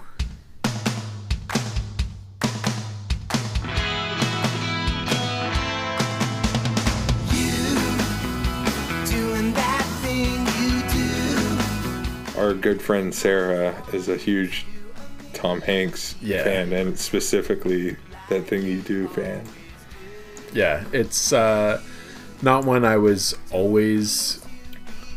uh not just aware of, but like uh that I watched. I think much. I've only seen it once. It's more of my wife's movie, but I will watch it whenever it's on. Like th- it's definitely one, having seen it, if it was the days when I would be flicking through channels and see something on, I would start watching it at any point in it. Uh and it's probably even one before I saw the whole thing, I saw parts on T V. But it is just, um, I want to say a slice of life, but really it's not really life in that, uh, usually those are kind of everyday life, but it's just like, here's a period in these young musicians' lives. Tom Hanks is barely in it, but he directs it. Right. Um, but I like his character in it because it's not like any or many of his other characters. Like it's maybe yeah I don't know who to say it's close to it's close to his character in A League of Their Own, because he's kind of a jerk, but he's also just like a straightforward businessman. So uh yeah he's he's cool in it. But yeah, it's just like a feel good. I love the music, like at least the one song, That Thing You Do, is just a catchy tune. Right. And it's just, it's, I don't know the runtime. It feels really short. Oh, one hundred eight minutes. Beauty. So, yeah, like, it's just brisk. It's uh, it's positive. Like, again, there's some conflict and spoilers, the band breaks up at the end, but like you're happy for the main characters. Uh, yeah, and it's it's a good time. The, the other one that I cut from the list that I was going to mention was another Liv Tyler one. Kind of falls into this, but I feel like it's less feel-good-ish, but uh, Empire Records. I don't know if you've ever seen I've that n- one. I've not seen it. Uh, it's a little different. Like, it's it's more of a straight-up comedy, but uh, there's lots of kind of drama that happens in it. So you could substitute that for this, and they both happen to have Liv Tyler in it. But uh, oh, and Ethan Embry. So actually two two connections there. Uh, yeah, no, That Thing You Do, though, um, is probably the more acclaimed of the two. But uh, yeah, it's it's a good time, and uh, you won't be sad watching it. No. Uh, do you have more, or are you done? I have one more. Okay, I'll just quickly say, for not even, yeah, I, I'd almost put Top Gun and Days of Thunder in this category as just like sit back, yeah. Don't think about it. Like, they're action-y movies, but like it's not like violent, and like yeah. that you you you could put mo, mo, both of them. You can kind of put on, and in the background, I'm thinking of like being a kid, and like when you go over to a barbecue and there's just, it feels like hundreds of people there, yeah. and it's just like there's a movie playing, and who knows, it's like this type of movie could be playing, and it's just like it's fine, it's more or less appropriate, uh and it's just, yeah, there's no uh yeah it makes it it is basically a pick-me-up, even though there's some uh, downer moments. But yeah. Yeah, I'm feeling like uh, Top Gun is probably the bigger downer. Well, it, obvious, the bigger downer? Well, the guy dies. Oh, well, that's like halfway through it. I, I was thinking the ending, like when everyone's celebrating. Right. Uh, it's got a higher note to end on. Right. Days of yeah. Thunder. I think I've only seen it like once. Uh, overall, isn't as good of a movie, but is definitely still a good watch. Yeah. Uh, I am definitely looking forward to. Hopefully, Corona calms down, and I get to see the new Top Gun this year. Yeah, that is, I will definitely put an effort in and go s- try to see it. I don't see a lot, but go see it in IMAX. Mm-hmm. That trailer makes it look amazing. Yeah. Yeah, and just Tom Cruise and his track record recently.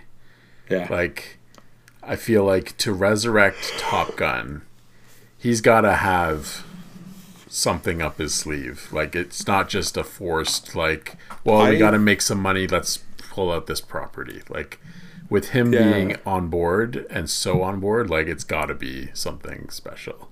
I don't think so.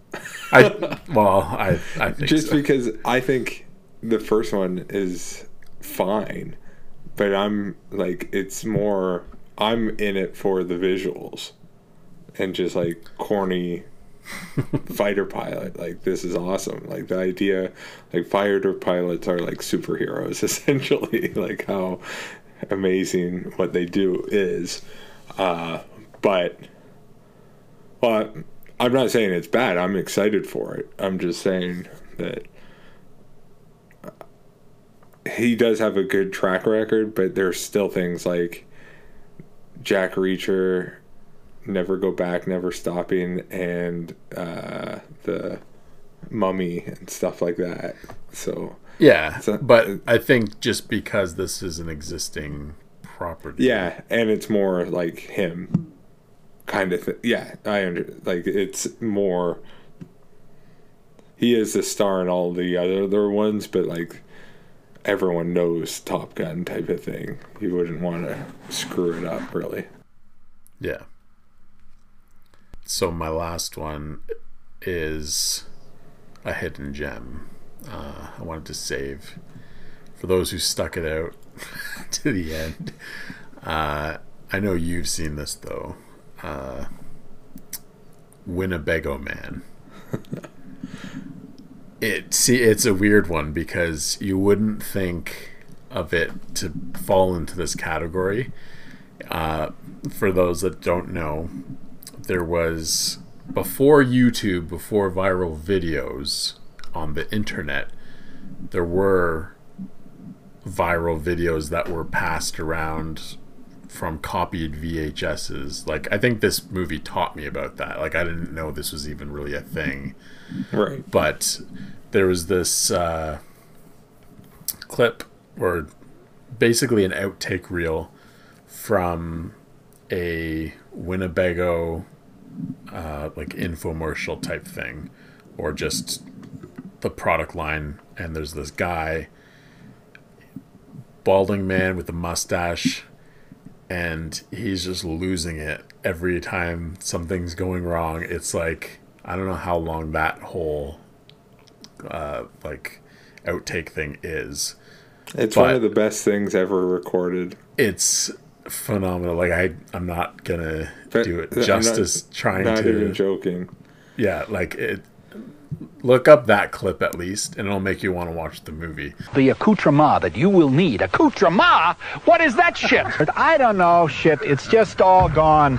I get so goddamn diuretic when I sit here, and my mouth just never stops. So the movie is people who are very familiar with this clip, and they hunt down the guy uh, from the the Winnebago Man video. So his name's Um, Jack Rebney, and uh, so they find him, and they think he's going to be this crazy old man, but he's super nice and, and all this. Th- this story develops out of it that's so interesting, and the ending is like the most heartwarming thing that you do not expect out of this. Like, just because the guy turns out to be exactly what he looks like in the the clips, the infamous clips. He's kind of a older now curmudgeon type guy, doesn't want to have anything to do with anyone. But yeah, it basically just plays out. I'm going to spoil it because really there's not much more to say, but uh, you'll have to see it to really get the full feel. They go to one of these showings because I guess it's famous in these uh, clip show type things where people will bring in their various V H S uh, copies of things, and this is a, a popular uh, one that they'll play at these theaters or wherever they do it. So they they finally convince him to come to one of those in person. And like, he's just kind of so overwhelmed with the emotion of like, he realizes these people are actually like fans of his and they love him. It's not just laughing at him. Right. So it is one of those like, just warms your heart. Like, you see him with tears in your eyes, and it's like, I'm sure I'm probably tears in my eyes watching this. Like, it's been a while since I have watched it, but genuinely funny, genuinely heartwarming, and feel good. Like, you, you just get everything out of this documentary. It's it's so good. It uh, no, I I love. I don't. I have seen the documentary only once. I don't recall it completely. I do recall liking it uh, quite a bit. But then, yeah, the actual clips themselves should hook people in. Yeah. My two favorite lines are, "Can you do me a favor? Can you do me a kindness?" Yeah. And then uh, and it's like, "I don't want any more B S from anyone. That includes me." Yeah. There's so much. Like, it's just like, You can't, you couldn't get like a writer in a room to think of these lines that this guy does, just yeah. pulls out. It's, it reminds me, I think we've talked about this before, but like I work with a bunch of guys where it's just like, they'll throw out like the traditional, like, this isn't my first rodeo and things like that. But yeah. then they'll throw out other phrases that I've never heard before that are so perfect for the moment that we're in. It's just like, how did you come up with that? And it's just like these type of characters where it's just like, uh yeah, it's uh good stuff.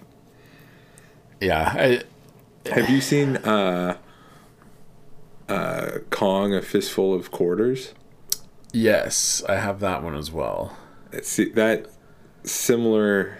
I haven't seen that in a long time. I'm gonna rewatch it. Uh, that but, one is, I find more depressing. You yeah, feel see, really bad for the guy. That's the thing.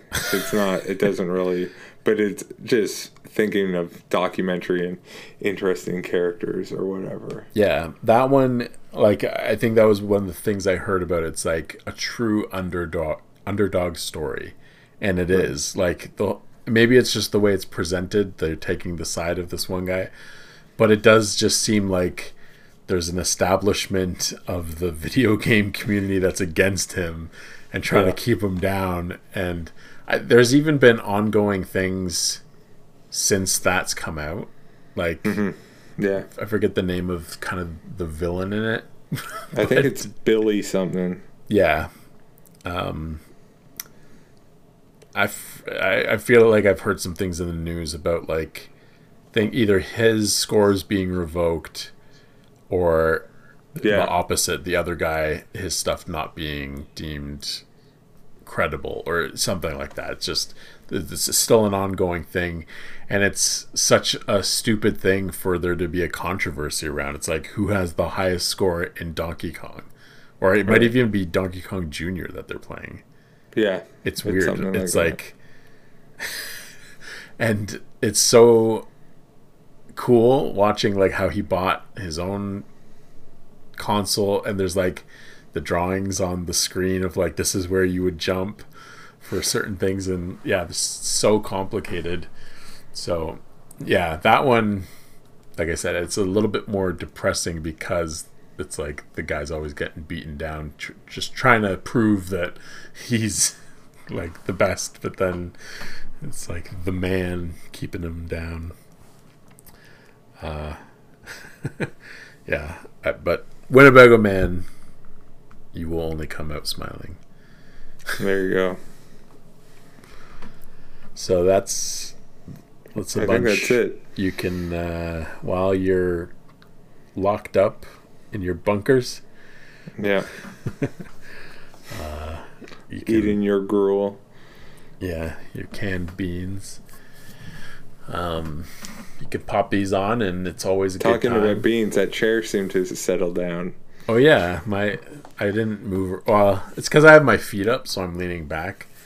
I didn't right. have a chance to mention it to the audience, but uh, yeah, my chair was making some noises that could have been cons- conscrewed. Misconstrued. There you go. Uh, yeah. Gesundheit. Um, I will make this list available to the public on Letterboxd. I feel like we haven't plugged that in a while. For that, for those that aren't on it, like if you like movies enough to listen to us talk for two hours, you should be on Letterboxd because yeah, it is the best. Like I don't yeah. use it enough. I love it though. Yeah, I'm I'm using it a ton, mainly because of the podcast. Was, yeah, I wish but. there was more people I knew yeah. using it. Just like I want my friends and family to use it yeah. so I can like see what they're watching. I don't want to see the stupid Facebook notification. I want to see your star rating. Yeah.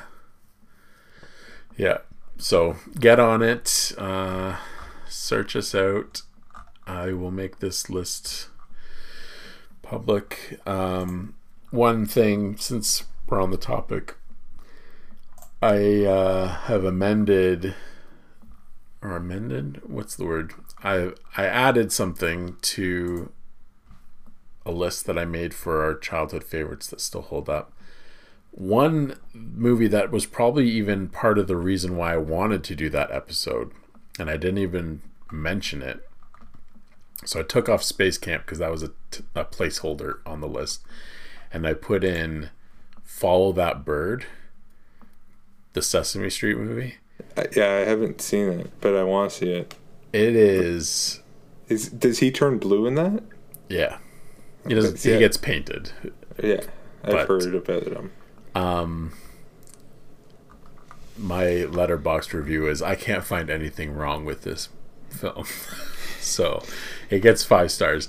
It's it's a bit of a nostalgia bump, but being a childhood favorite, I can say it holds up today because just solid jokes all the way through. Like for a Sesame Street movie, like they, they really nailed it. Like it's it's perfect.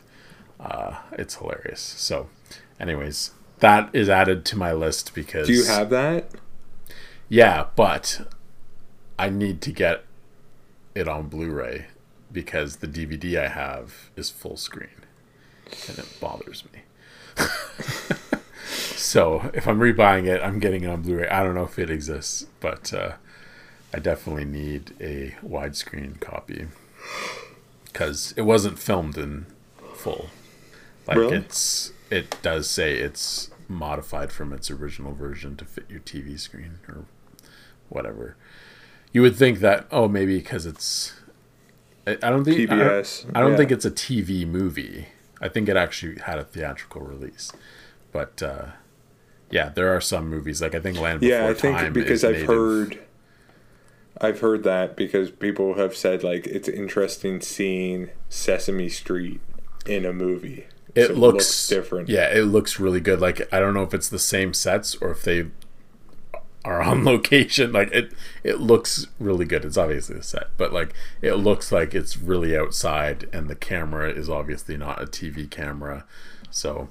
One yeah. of my favorite things in life is that, like, I would, I wish I could just hang out at movie sets. I love being inside, and you're meant to feel like you're outside. Yeah. Just, like, I think that's half of my reason for loving Disney World. Like, the uh, Oktoberfest German Pavilion in Epcot, that's, like, just let me sit here. I love it. I love it. Anything like that, yeah. I would love to visit Sesame Street. Yeah. Uh, very good. Wow. This being the first Skype cast, hopefully we were recording the whole time on both sides. Yeah, I think I am. I see the little mark still going. Yeah. So, um, if not, this was all just for us. And I've heard you loud and clear the whole time. There's no lag or anything, or like. Eh, uh, uh, but, yeah. Uh. So, although like, I did, uh, I don't know if I want to say this out loud. I did hop on my uh, hotspot on my cell phone because the internet in my neighborhood has been really bad today specifically because of everyone working from home, I'm assuming. Not that anyone's working at this time, but a lot more people are at home using the internet and especially doing a video call. Not that we needed to look at each other. Uh, it just helps. But yeah, when you're talking to someone, it helps. But I didn't want the lag, so I, uh, I cheated a bit and got off the Wi-Fi. So yeah, no, that worked out pretty good. And yeah, hopefully there's somebody listening to it. Otherwise, it was just for us. Yeah, which is fine. Yeah, you gotta talk to someone during yeah. isolation. Yeah. So, thank you for listening. Stay safe out there. Yeah, for sure. Thanks for listening.